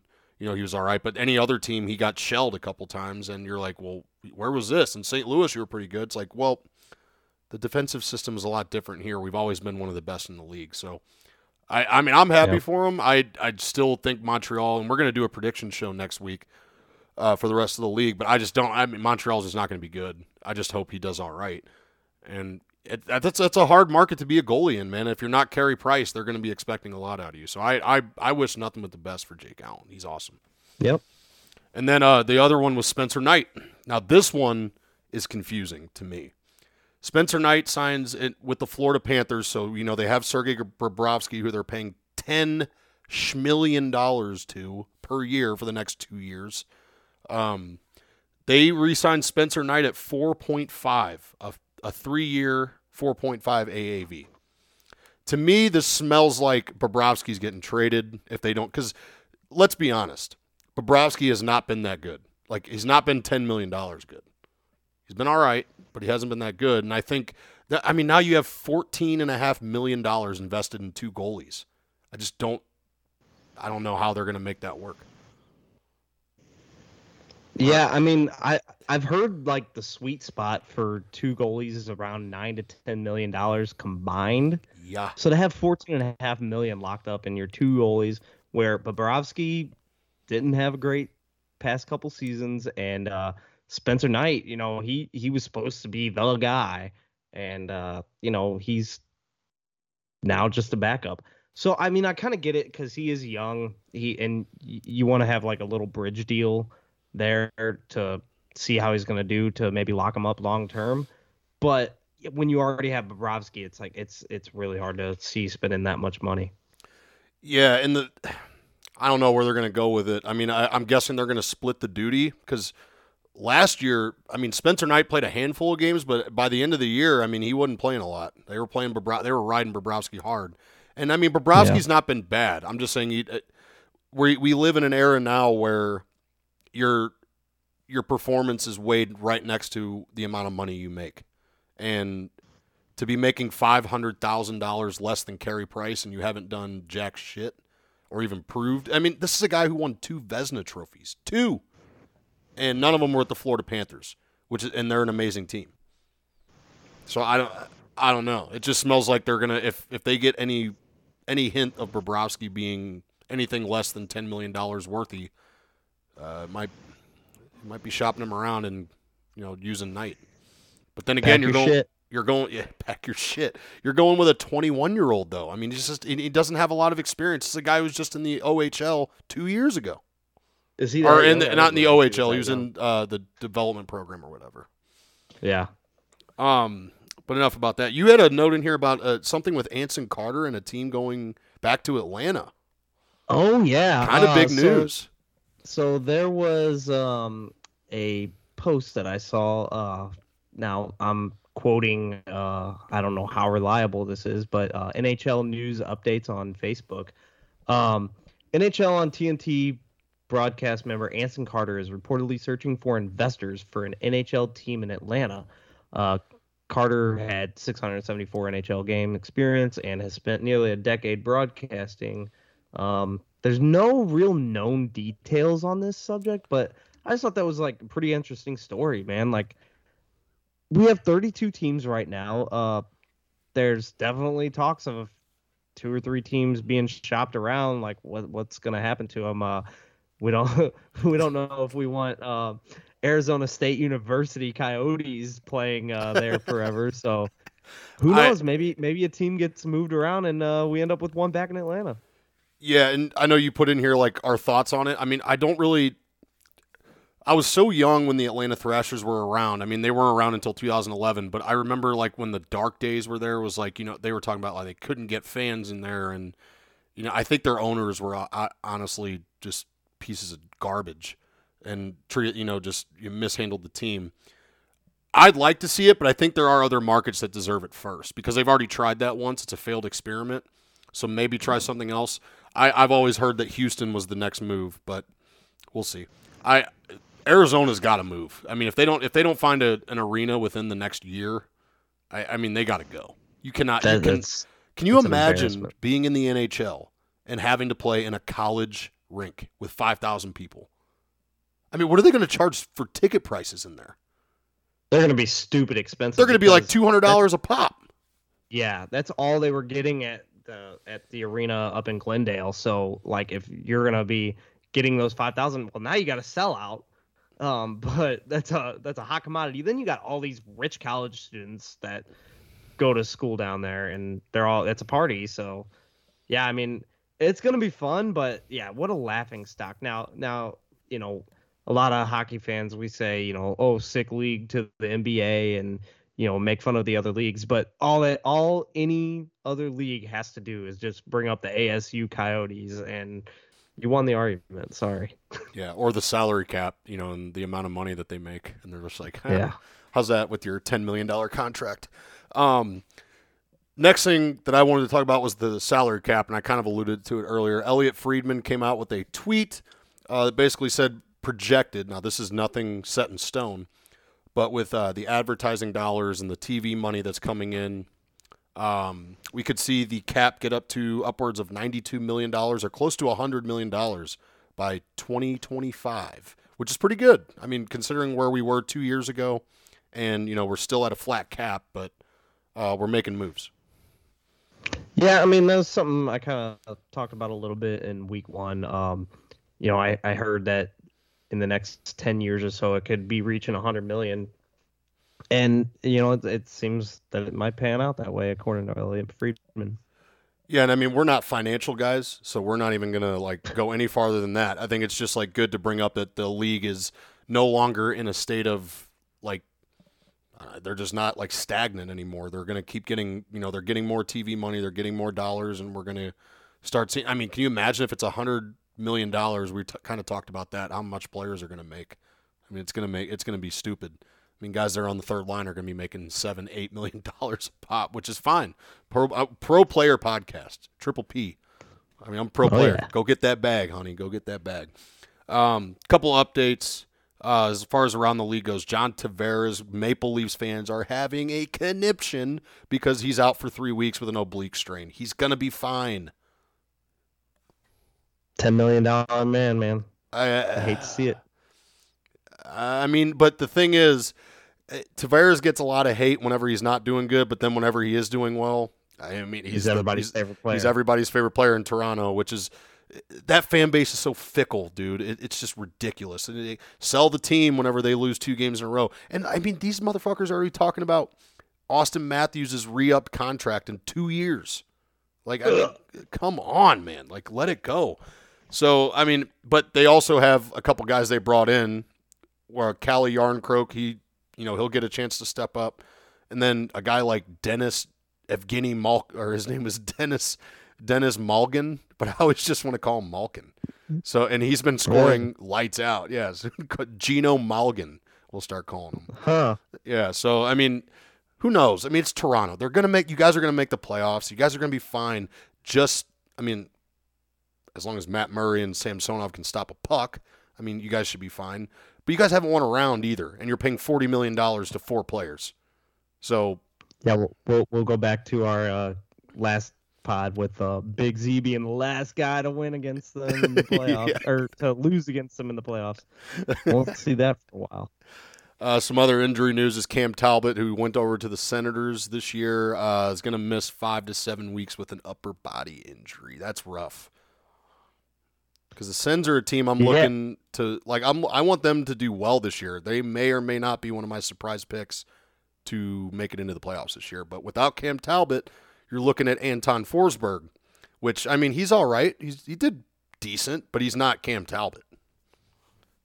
So they're looking like they're going to be one of those teams that uh, how the Blues were in you know my early watching days of the you know mid 2010s or early 2010s uh, with like uh, Halak and Elliott, how they kind of split the duties and uh, you know just were an outstanding team. Um, so yeah, I mean uh, sucks, but it's five to seven weeks. That's pretty early in the season. Uh, you can get Forsberg to step up and you know, cover the duties for a little while, and Talbot will be right back in there, hopefully. But the only thing that sucks is like with Ottawa, it's the beginning of the season, and I think with these teams that you that uh, what am I trying to say? With a team that has like almost no expectations or is trying to get like to break through, I think the most pivotal part of the season is the first two months. So that may be a problem. And uh, I mean, you look at teams like Detroit, um, you know, even Buffalo. Those are like like Detroit, Buffalo, and Ottawa are the three teams I'm looking at this year to take a step up, at least a step up. Ottawa, I think, is way ahead of all of the other two, and I think this could just it, it could either be a a complete damper on the season, or they can fight the adversity right off the bat, which may be good for them. And because I mean, they're playing in a tough division. Let's not get it twisted. They're playing the Atlantic. You got Toronto, you got Tampa, you got Florida. Um, I mean, it's it's hard to compete with, but I I do think they're going to fight for a wild card spot. So we'll see how that pans out. Not sure. Staying on the um, kind of, I guess we'll call it negative side. Alex Galchenyuk, a former fourth overall pick in 2012, has been released from his PTO due to a, a they're calling it Colorado. He was with the Colorado Avalanche on a PTO, and they're calling it a substantial injury that he sustained in camp. And um, It sucks, man. That, I mean, that was his. I have it in my notes. His seventh team in 13 seasons. Not Joe, a fourth overall pick who had one time scored 30 goals and was a 70 point guy, has played for seven teams and cannot even catch a break. I mean, this guy's career is all but over in the NHL, at least. Yeah, I mean, I remember him in Montreal, and you know, he was he was a stud player to start out, and then you just kind of stopped hearing about him for a while. You know, I I I thought he was still on Montreal for a long time, and then I see him over. Uh, I think it was like in Arizona, and you know, he's bouncing around all these different teams. I'm and like uh, he was up in Ottawa for a bit, Minnesota, Toronto. Like, yeah, ah, what what happened to this guy? I you got me beat. I mean, it's this.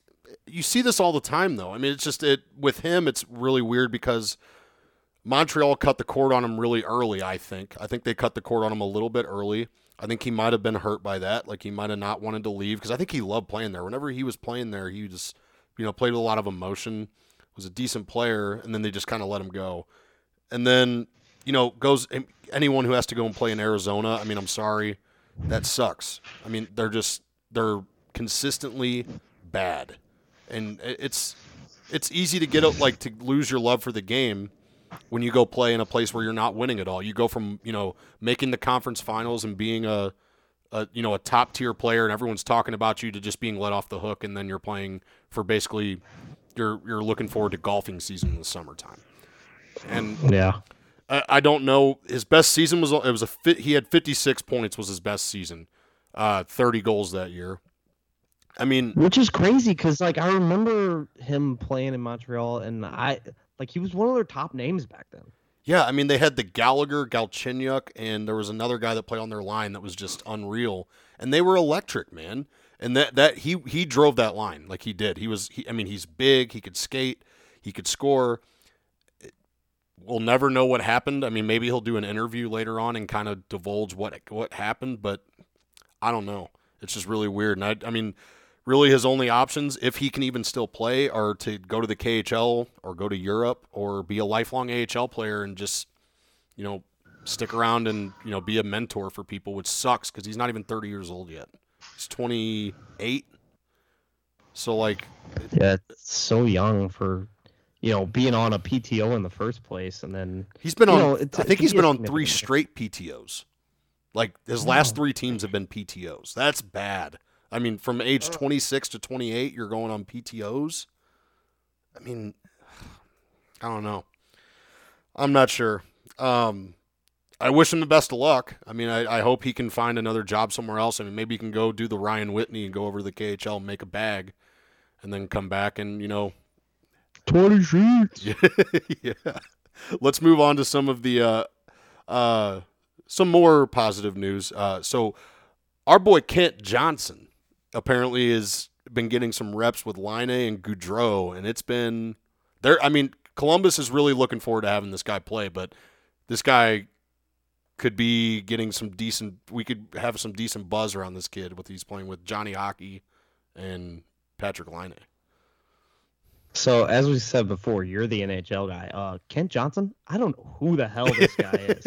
I don't know a single thing about him. He's a, he's a so so yeah, I saw this.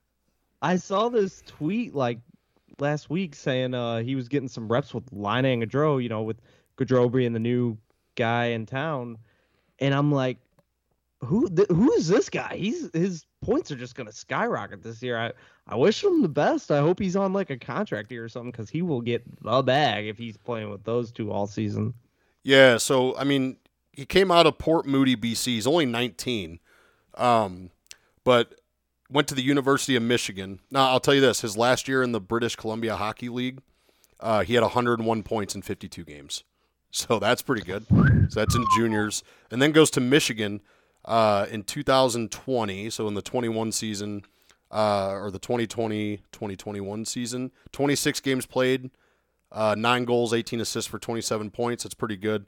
And then even better is next year. Uh, last year scores 37 points in 32 games. So, pretty good player. I think uh, I I wouldn't want them to give him too many expectations right off the bat, though. You know, I don't. You know, you don't want to force him into a spot and then you know get underwhelmed. I think they should handle it with care, if anything. But I mean, good for him. He's getting the opportunity of a lifetime. Yeah, I mean, to hope take that chance and run with it, man. Yeah, I I mean that'd be crazy if he just comes in with Gaudreau and Laine. Gaudreau puts up like 85 points and he puts up 75 his rookie year. That'd be crazy. I mean, he's got to automatically if he does if he does play with them all year, he's going to be in the Calder watch. Like he's got to be. Oh, 100%. Yeah, so I mean that's that's good news for him. Rooting for Kent Johnson. Uh, next is Trevor Zegras, dude, got smoked. Absolutely, be he got b rolled into next week uh, by I can't even who's the guy Jan Yannick. Jan Yannick, John Jenick, Jan Jenick. Is that how you say it? but like, a completely clean hit to me. I don't know what you thought about it, but I I mean I got the video pulled up. He got clobbered, and I mean it. It was clean to me. It's clean. And Zegras yeah, I mean was this happened on this happened on Wednesday night, and uh, you know I'm I'm watching it right now. Oh, he's skating right up to the red line at center ice, and just is shoulder to chest. It, did it clip his chin or his head? I don't know. It's kind of hard to tell. I don't think so. But oh, that was just such a hard hit. Hey, and then uh, credit to this uh, Jan Yannick, John Jenick guy. Uh, stood up and fought right afterwards. So, you know, maybe he's trying to make a make his way onto the team. maybe the first game. So we're going to be looking forward to an Arizona and Anaheim rivalry this year. the first game, but they don't play each other until January. It's like we're not even gonna Battle at the ASU ice rink. at the devil. Meet me in the lot. meet me in the de- meet me on campus. I just I, I don't know. That was a, it was a absolutely bone crushing hit though. I mean, I again, I think it's 100% clean. Zegras had his head down. Like you can't go across the, you cannot go across the middle with your head down like that or you're going to get cleaned and Jan Jenick uh did a pretty good job of cleaning up the trash there. All right, so that's pretty much all we got for the hockey news. Um we got some random shit we can get into before the end of the pod. Yeah, let's uh let's cover these as quick as we can. We're about an hour twenty in. We we, we said we're gonna we're working our way to this hour mark. We're running a little long, but so what? We like talking. We like listening to ourselves talk. Hell yeah. Uh, first, um, Hurricane Ian. I mean, it just it absolutely ripped through Florida. So just also uh, right off the top, wanted to say you know our T's and P's, our thoughts and prayers out to the people down there. Uh, completely ripped apart Fort Myers. I mean, I, I saw some pictures, and Fort Myers was just destroyed. And that's like one of the nicest retirement communities I think down there in Florida. Yeah, it's it's it's a shame what happened down there. Uh, you know, I I started seeing it all over the news for a couple days, and then like once it passed, it just kind of went away. Like I don't know what happened. I guess everybody's like, oh yeah, there's trash and debris everywhere, but we'll just uh the the the uh the Tampa Bay Bucks got a game. We gotta we gotta, gotta get to this Oh, game, I'll, guys. I'll get to that. I'll get to that in our uh, all in or dump and change se- segment here in Uh-oh. just a little bit. Um, Oof. I do want to talk about this. Is the the we talked about Bryson getting clotheslined and blinded uh, allegedly by the rope at the uh, at one of the live events. So a week and a half later, after everyone's just been trashing this guy, he comes out with this cringe Instagram video of Before you say anything, like it's going away. The attention, the negative attention off you is going away. Like yeah. nobody's thinking about it anymore. and then this cringe Instagram video basically of like him and the team, you know, Team Bryson, you know, basically his team of, you know, yes men long drive idiots that like, you know, they're basically like TikTok kids that he hangs out with now is it's like them holding you know, there's a rope and he ducks underneath it and they're just like it's like the oh like the running yeah, and it, it's basically like a a dude perfect video. It just it gave me immediate diabetes watching that video. I hated it. I hated every second of it. And you you touched on the point perfectly is that if if, if you just let the the news cycle run, they're going to forget about you. Like we're in a 24-hour news cycle now where they'll forget about you just said it with the hurricane. Like people forgot that there was a hurricane that just ripped through Florida after like 24 hours if they stop covering it. People stop talking about it after a day until you do stuff like this and just make yourself look even more socially unaware and awkward and and completely cringe. Yeah, it, it was it was hard to watch. It's like, oh man, like It's tough look. you can't you just can't do anything right, can you? Now you say these the it's similar to like a dude perfect video. Hey man, I, I kind of like those guys. That's one of my guilty Do pleasures, you man. do you really like these Well, guys?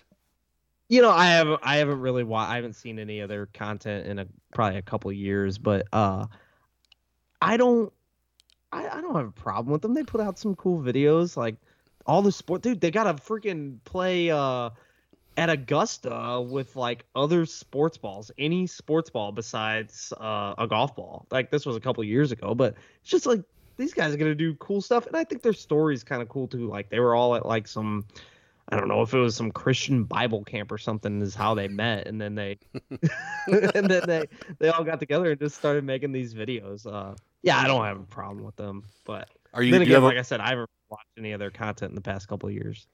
Do you have a problem with them getting a one hundred million dollar? They're building a one hundred million dollar theme park in Texas. I mean, what are they going to do? Like, are, are you going to be able to like? Sheesh. You're going to make a TikTok with these guys and then like you know do some crazy, oh dude, reactionary like to some crazy you know playing golf with a football. Jesus Christ! Like I don't get it. I I don't understand it. And the fact that they're going to get a hundred million dollar theme park. I mean, these guys are they, they must be doing something right, but I don't know. I can't really handle that content. I can't can't relate. Can't consume. Yeah, I mean they're YouTubers and like that's that's like the big thing now for you know the teenagers and like the young twenty some odds and you know to go out there and be able to build a hundred million dollar theme park that's that's pretty sick. It's kind of impressive. They must be good business minds, that's for sure. Um, another really funny hockey thing that came out was this. I don't even know if this is an official list. Some guy is just trolling.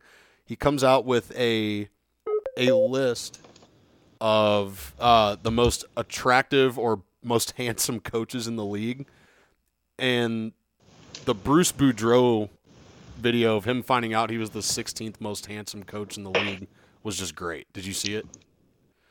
That was funny. Yeah, he uh he he he was a little taken aback by it. He said he said uh oh who's last and uh who I forget who they said was last, but he's like oh uh, okay yeah I'll, I'll I'll take that.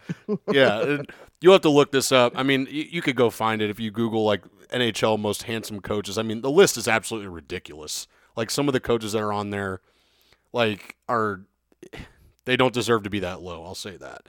Um, next thing on our list was the NFL is scrapping the Pro Bowl. Um, I think it's a long time coming. Uh, the Pro Bowl is a joke, uh, just like every other All Star game is a joke. But I think with football, it's even more a joke because how can you do All Star games with football when you don't want people to get hurt um, and all that? And these guys, how can you play? Can you imagine playing football like probably still drunk? Most of these guys. I mean, I don't know how they yeah, do that. hundred percent. They're on a they're on a full paid vacation, like having the time of their life, and oh, I gotta wake up and try and play football right now. That I that means absolutely nothing. Yeah, I mean, I uh, apparently they're replacing it with a skills competition. They're going to have it in Vegas, which is a good idea. I like that. It's like the NHL; they're doing that every year. I I think it could if if it's done right, it really could be you know something cool. Because I remember back like when they used to do the skills stuff, or I, I, they may still do it, but it used to be a lot more memorable. Like back when the Mannings were doing it, and like the longest throws, and you know the the the run up drills where you know they would they would the accuracy tosses and stuff like that. Like that was always pretty cool to see. Yeah, so hopefully that brings in more more viewers than a Pro Bowl game because I can guarantee you no one wants to watch that. Like I, I I never I haven't watched it since I was a kid, and I remember saying I was like these guys like aren't even trying. Like what's the point? Nah. But then you I mean you get older, you get a little bit more crass, and you're like, oh, this is bullshit. Like I don't know why they're doing that. So that's that. Um, you know, hopefully they do all right. Now you put a real interesting one in here about something with NASA that I have no idea about. Something about a dart. Oh yeah, dude. Is it about Uh, a yeah, I- is it about I- a cigarette? Nah, no, not that kind of dart, buddy. Uh, I nerd out every once in a while on some of this space stuff. Uh, if if you listen to uh, the uh, Foreplay podcast. Uh, Frankie Borrelli from Barstool. He he definitely gets me going with some of this stuff. Uh, so okay, this is NASA's DART mission. Uh, DART is an acronym, uh, Double Asteroid Redirection Test. Jesus. Um, first off, first off, Zach, I don't know if you've done this yet, but uh, go ahead and click on that little link right there. Uh, basically, my link is just uh, a Google search of NASA DART. yeah. Have you seen the information yet? Yeah, that's crazy. it like it like fucks your screen up. That's Yeah, That's so awesome. basically it's like this little missile that comes across the screen and then just uh, it diverts it a little bit. Um basically uh it's a 324 and a half million dollar project. Um, 324 seven million sheets. mi- yeah. 7 million miles away. Uh they launched like this I don't even know if it's like technically a rocket or whatever the hell it is uh back in November of last year. Um, and then the impact just happened uh, on the 26th of last month. So um, they they crashed it into this asteroid uh, Dimorphos or Dimorphos. Um, basically, this one is about 200 meters in size. And then uh, I thought that meant like 200 miles. I thought that's what 200 M was 200 No, miles. I was was- like, Jesus. easy. no, yeah, it's it's 200 meters in size. Um, it basically what this Dimorphos is is like a moon of this other asteroid, uh, D- Didymos. Um, this one is uh, much bigger. It's 830 meters in size. Basically, like so, this Didymos is this big asteroid that's hurling through space, and then this Dimorphos is like rotating around it like the moon does the Earth. And so in in the event if we ever have an asteroid like barreling towards Earth, we need to figure out a way to not have it come at Earth. And so what they're doing is they're shooting this rocket into this smaller asteroid that has gravitational pull with the bigger asteroid and then hoping that it changes direction. I don't know, man. Like I thought it was a pretty cool thing. It's really big like it, it- it's nobody could anybody could care less about this, but honestly, it's like this could be life-saving technology someday. I I do remember like back in the day. Do you remember Star Wars that project they were talking about where they were going to put lasers in space and they were to it was going to be to like shoot down asteroids and shoot down nukes and all this other stuff. That that's like what I thought about at first. I was like, are we really shooting out a rocket to destroy an? A-? It's like Armageddon. It's like the movie Armageddon. It's Armageddon. but like 100%. without people. I mean, that's a lot smarter. I mean, what kind? I mean, can you imagine like you sign up for the space force and they're like, okay, your first mission, you're going seven million miles away, and you will be com- you will be coming in contact with an asteroid that is 200 meters wide. It's like, okay, um, I'm deserting. I'm out. Yeah. So I mean, Yeah, that's, I I, think it's kind of like, cool though. That's kind of sick. I didn't I didn't even know that we I launched that. Talking about. Yeah, it's pretty cool. So Joe is a confirmed space guy. Nerding out. So if we have any other space updates, if we get into this Didymos, you let us know. Keep our listeners updated with what's going on with Didymos. You said 830 meters is the size of the other one. I mean, they're going to need like eight of those other ones to destroy that. Well, no, so like they're not even trying to destroy it. They're just trying to divert it. Like they're trying to change the because it also revolves around the sun just like we do Earth. So basically it's like, okay, if on a much smaller scale, if they were if another planet was to launch something at our moon, which in turn would, you know, affect the gravitational pull of Earth and then change our orbit around the sun. Oh, if you get what I'm saying. Yeah, I. That's mind blowing to hard. me. Yeah, and science science is not. Yeah, science is hard. But I mean, that would that, I don't you don't really think about that. You're just like living on Earth, and you're like, well, my life's pretty good. I have water and everything. Can you imagine if the moon got fucked up? Like, what? It, they always talk about this. Like when I used to get into space stuff back in like middle school. Like if the moon were any closer or any farther away, like the amount that it would like fuck with our gravitational pull, like you said, oh my gosh. or so our much. tides and all that. Like tides would just be absolutely in shambles. Like it would be crazy. We'd have 90 Hurricane Ians ripping through the earth. Or like some kind of Yeah. Jupiter storm that's been going on for 950,000 years or whatever the hell it is. So that, I mean, that's pretty nuts. I I kind of looked. At, I didn't want to look into it. I was gonna let you nerd out and tell me about it because I was like, I don't understand any of this stuff. This doesn't. Yeah, it was a cool little science project for me this week. Well, keep us updated. Keep the listeners updated. We can do that. Um, before we get into our all in or dump and change segment in our weekly shout out, do want to talk about the Cardinals. And you told me that you were at, you know, you told everyone that you were at the game yesterday. And, uh, oh, yeah. Witnessing history still as it goes. Final game of the regular season. Uh, I was lucky enough to have tickets to that game. Uh, took the wife down there. We had ourselves a day. Got down there pretty early, like 10 or it was I think it was about 11:15 when we ended up getting down there and we got our uh, commemorative uh, canvas posters of Yadi and Waino walking off the field. Um, but let's talk about them. Uh, they're they're officially the NL Central champs since we Yeah. talked last week. Uh, so we are going to the playoffs. So it was uh, Yadi and Albert's final regular season game at Busch, uh, and uh, you know they had a pregame ceremony to you know represent Yadi and Albert and uh, just talk about all their accomplishments they've made. Which oh my gosh, my hands hurt from all the applause we were giving. My wife literally looked at me and said, "My hands hurt." Uh, but yeah, it was just a bunch of awesome little videos, you know, amazing moments. Um, oh, what I wanted to say to everybody at the start of the podcast, I kind of forgot. Um, happy Yadier Molina Day if you live in St. Louis. Today? Uh, in this pregame in uh on October fourth, which is when everybody should be listening to uh tomorrow for us now. Um, it will officially be Yadier Molina Day in the city of St. Louis, and then October fifth is Albert Pujols Day. Uh, so yeah, that was part of the pregame ceremony. The uh, the mayor had like proclamations for both of them to commemorate them with their own day. I thought that was really cool. yep. Um, they they were also gifted uh, golf clubs, which the Dodgers already gave them golf clubs, so it's like double doink on that. Um, and then uh, like they got they had this cool artist from Puerto Rico come in and like drew up or painted or whatever these giant portraits, but they were also like 3D in a way where they had like the um those uh uh LED lights, like the what are- what are those lights called where it's like the, the glowing at, not a strobe light, but like a where it's like the glowing like it'll be an open sign uh, in the front of a store. That that those kind of lights. Yeah. It, it was worked in with the art and everything. It was really cool.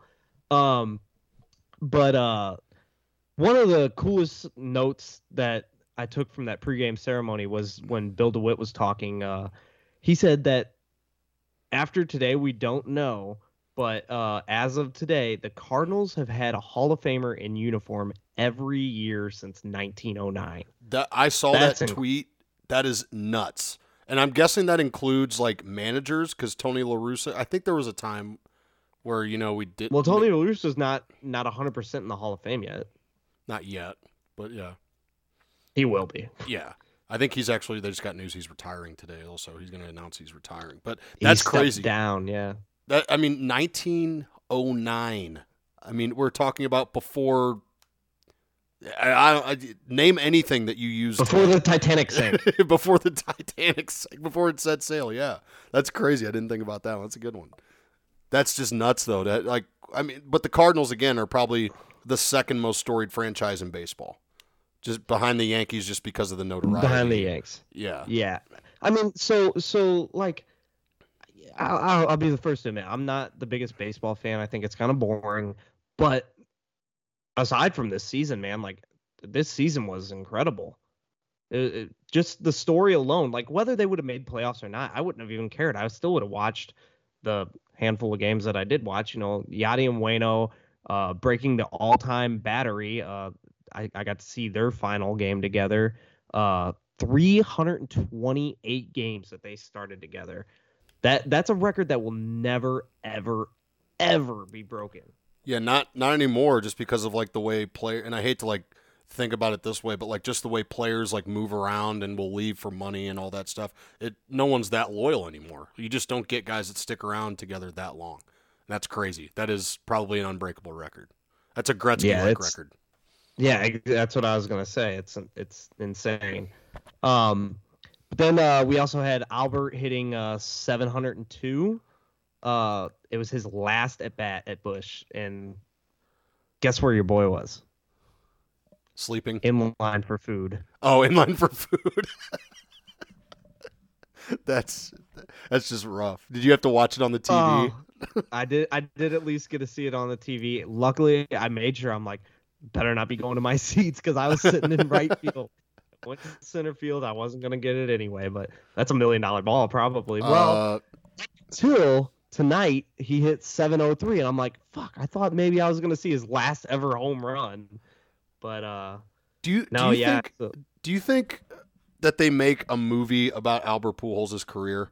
I, I think that it's like an absolute no brainer now because look at the way that like you know coming from where he came from and making the MLB and being such a great player and then leaving for whatever reason he left and let's just call it money. I mean, uh, there's obviously speculation that he left for other reasons, but uh, the money was simply it. And then to come back, like to have a it's it's literally like an arc in a movie. Like he's you know he's got he's at the top of his top of his game, winning World Series, and then goes to the L.A. Angels where he they they barely sniff playoffs ever. I think they made it once or twice, and then Yeah. then gets a chance to you know almost wins a World Series again with the L.A. or with the L.A. Dodgers, right? Doyers. And The then Dodgers. uh, comes back to St. Louis, and I think if they win the World Series, it's definitely going to happen because that's I mean yeah, that's oh, that would be one of the most incredible. you could make a movie history. just off of the last half of his career, like when he left. Yeah. And then just say, oh, well, I'm coming back and, and wins a World Series in St. Louis. I really hope it happens. I, I- that's that's literally destiny, if I've ever heard of it.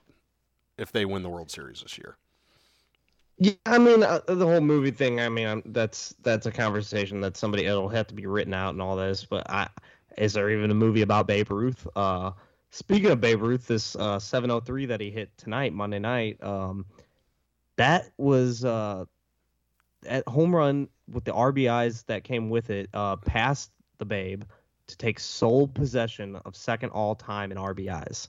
who's he? Who's number one? 2,216. I couldn't- I should looked that up. I don't know, man. I don't even know, but that's crazy that he passed Babe Ruth. Like, just if you pass Babe Ruth, Ruth in anything in baseball, I mean, that's huge. And you know, he just got into that elite company of 700, which he's only part of. It's one of four people who are now in that club. You know, Yeah. Barry Bonds, Hank Aaron, Babe Ruth, and him. Eh, First ballot Hall of Famer. Like, there's there's no doubt. He's the best hitter. He's the best hitter in baseball in the last 20 years, by far. Yeah, and that that's what you know they were saying in that ceremony is like you know the best, the best right-handed hitter of our generation, maybe even the best hitter of our generation. Um, but yeah, then to to top it all off, you know, getting to see that home run, getting to see Yadi and Waino play that final battery.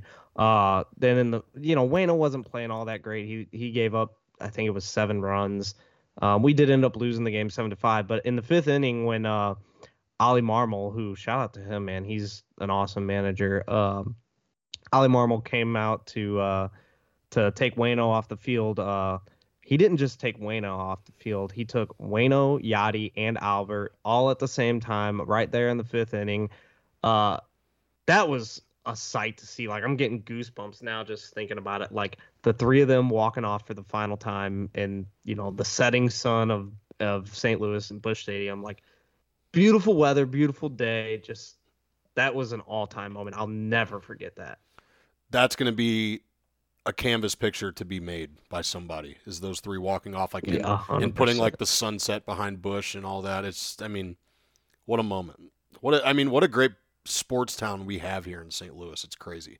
I don't know if people are un, like understand it. It's kind of hard i mean if you don't follow all the sports but like we've been pretty uh fortunate to live in St. Louis and have, you know, one of the most storied franchises in baseball. You know, when the Rams were here, they were really good. The Blues have been good for, you know, a long time and, you know, with all that and it's just it's awesome. And everyone and like I was talking to my buddy about this the other night. Have you noticed that like no matter what sport it is, whoever plays in St. Louis ends up staying here?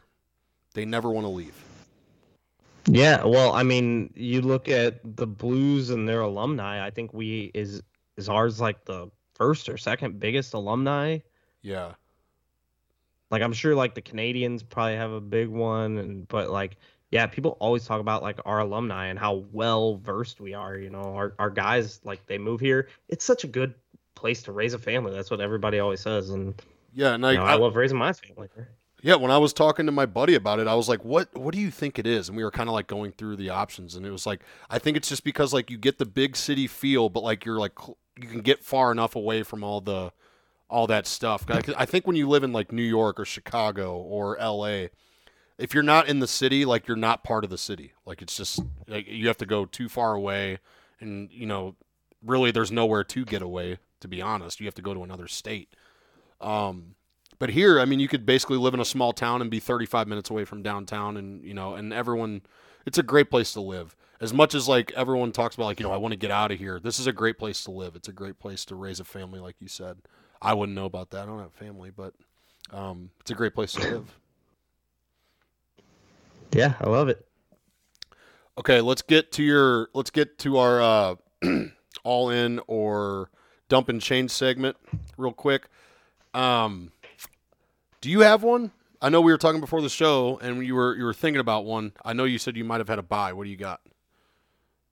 Yeah, uh, so I, I, I'll go all in. Uh, just because of the day I had yesterday, I got to go all in on Busch Stadium, man. Oh yeah, love that.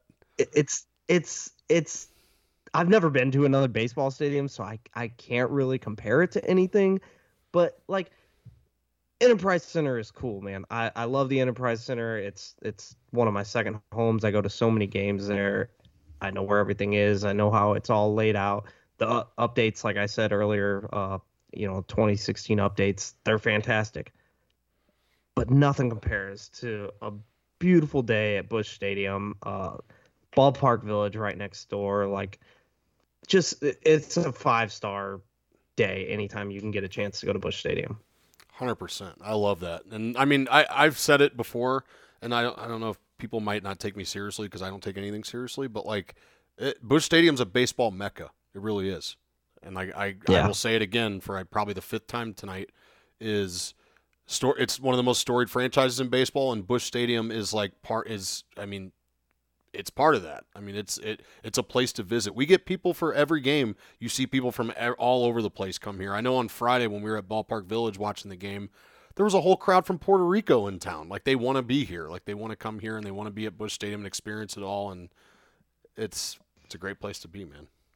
That whole crowd was at the game on Sunday. They You were, saw 'em? uh, oh yeah, they were there for Molina, and like they kind of shouted him out during that beginning ceremony, and they had to like stop talking for a second because you could hear those two sec. They they named the two sections that all the Puerto Ricans were in, and they just woo like it was so loud. It was awesome. It's really Yeah. cool to see.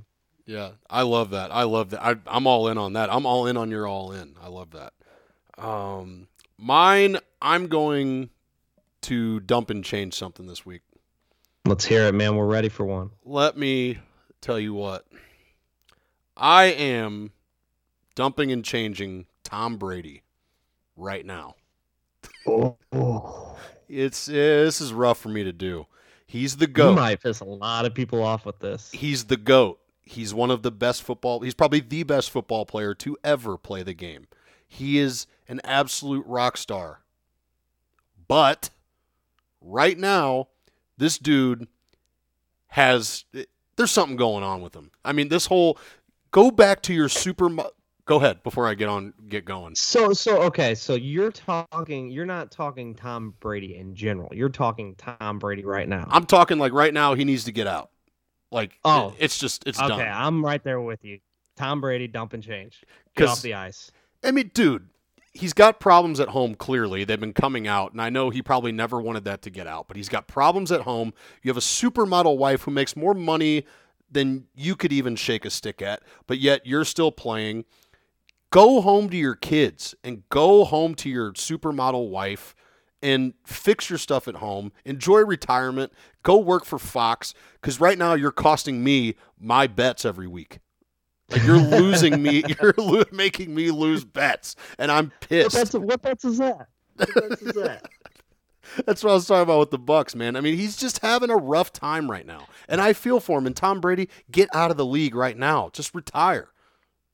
You're Right fine. off into the sunset, buddy. That Busch Stadium sunset. Come to Busch, watch a Cardinals game, man. You'll enjoy yourself. Go to Ballpark Village with Gisele and the kids. Kiss your kids on the mouth. I don't give a shit. Do whatever you want.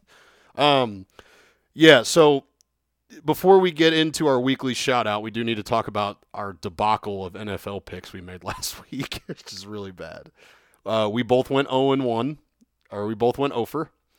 Um, you had the Lions, who did play a really good game, by the way. That I think it, did it go to OT? Beats the hell out of me, dude. I know it was a good game. I know it was like a really close finish. So you had them and I had the Bucks, and they got absolutely pumped by the Chiefs last night.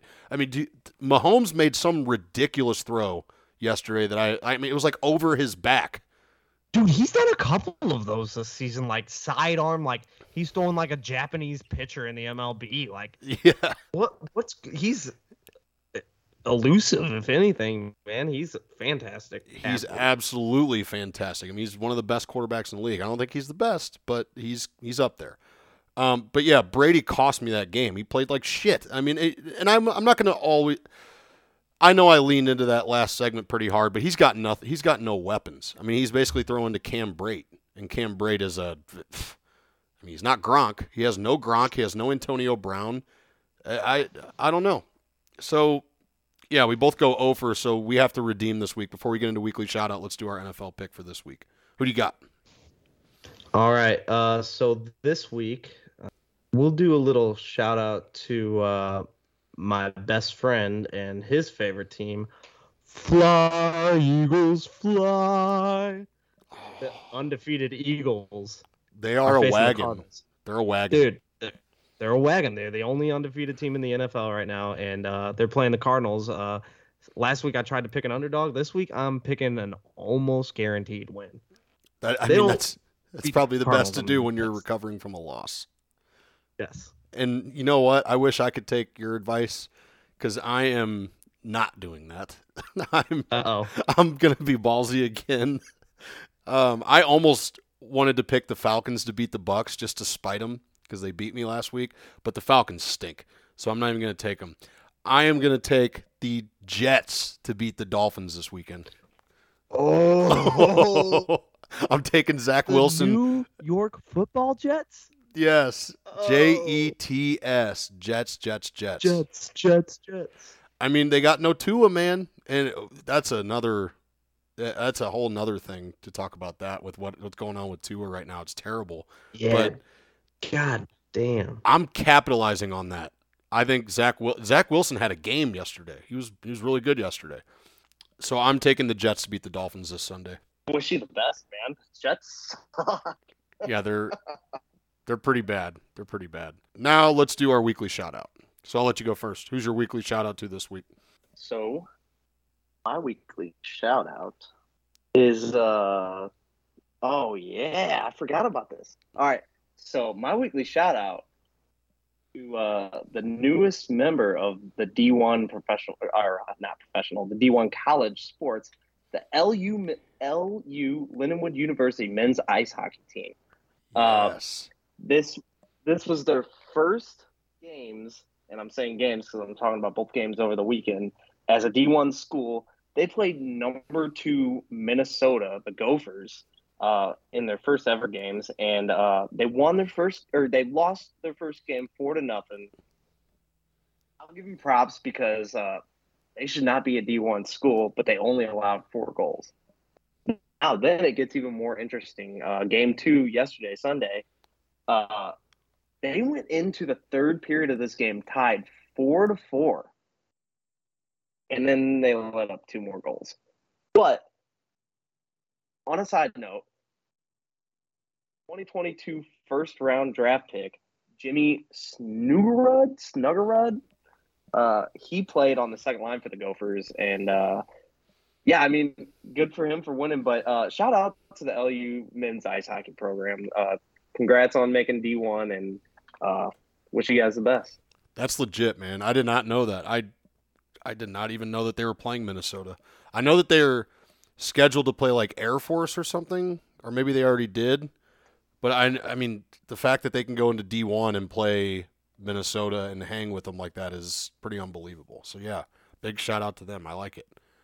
Um, my weekly shout out this week is just going to go to one of my buddies. It's going to be a James Wonderlick, uh, having me over to his house and taking me out to golf this weekend. It was a good time. Um, making me house 900 Busch Light apples, which, by the way, are the best beer out there. God, Oh, they're awesome. So gross. Uh, Not a fan of them. no. Oh my God, they're better than they're better than those Natter Day things, man. Like, and I I actually think those were okay, but the Busch Light apples, I'm sold, and they're done after this year, so you don't have to worry about it. They'll never be around again. They're getting rid of it, I think, after this year. So, Hands out of my sight. but yeah, shout out to James Wonderlick. A really good weekend, and you know, showing, you know, letting me stay out there. So yeah, James, shout out to you, and shout out to LU, man. I mean, that's a huge, huge win for them just to be able to hang in there with some schools. They're gonna give some teams some problems this year. I like that.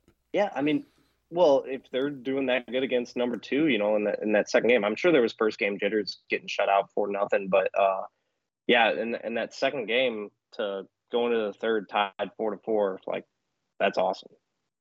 We should probably like keep and keep tabs on them. Being local guys, we should probably keep tabs Yeah. on the Lindenwood hockey team and you know give everyone an update on that. So that's for that's good. I like that. Yeah, I mean, shit, I live ten minutes from campus. You should go watch a game. They play at Centene too. So yeah, I should. whenever they have home games, we should go check out a game. So I like that. All right, man. We're at two hours. Uh, hopefully, everyone really enjoyed this episode. Uh, just be uh, stay tuned for next week because we're going to be doing. Uh, we're going to next week. We're going to do our first two episode week because we're going to do um, season preview predictions uh, for season preview predictions for the uh, blue season, and then we're also going to do the rest of the NHL in every division um, on another day. So I think we'll probably release one Tuesday and Friday next week. So everyone stay tuned for that. Um, you got anything else before we get out of here? Uh, no, man, let's just uh, cut fifty percent of the show. We'll be at our hour goal, and uh, we'll be good to go. We'll try to yeah, trim we, it down. we ran pretty long. Ran pretty long today, but uh, you know, we had a lot to talk about. We did a lot of talking. Uh, like I said, we both like to talk, so um, and it's for the you know, people. regardless of the time, people, regardless of the time, I hope everybody enjoyed it. Uh, like, and, and like I said, you know, we we got some feedback last week. It was fun. Like I I, I tried taking over uh, some more of the stuff, and you know, I, I definitely was a little stuttery with my words, but uh, you know, it was my first time really kind of running the show for a little bit on the blues segment. So uh, give us some more feedback. We enjoyed the feedback last time, even if it was critical, and it, it really, honestly, it just helps us out. So yeah, we're, uh, we're not doing this for ourselves. I mean, we're doing it for everybody else to give them a different take on for things. people, for the people. FTP baby. All right, so um, everybody, go ahead and uh, you know check us out. We got our social channels up there, our Instagram. Uh, we'll be doing more on our actual channel Instagram, which I don't even remember the tag, but I will look it up right now because I don't. It's just, uh, talking, talking underscore blue underscore notes. got it. Talking underscore blue underscore notes. So we'll go ahead, go ahead and give us a follow there, and we'll be posting some of the stuff uh, that we talked about earlier. And uh, don't forget to leave us a comment on iTunes, uh, rate us on Spotify, subscribe, do it all, do all the things. And uh, we'll see you guys next week, and we'll get started with the two episode week. So everyone enjoy your week, and we'll see you next time. Peace.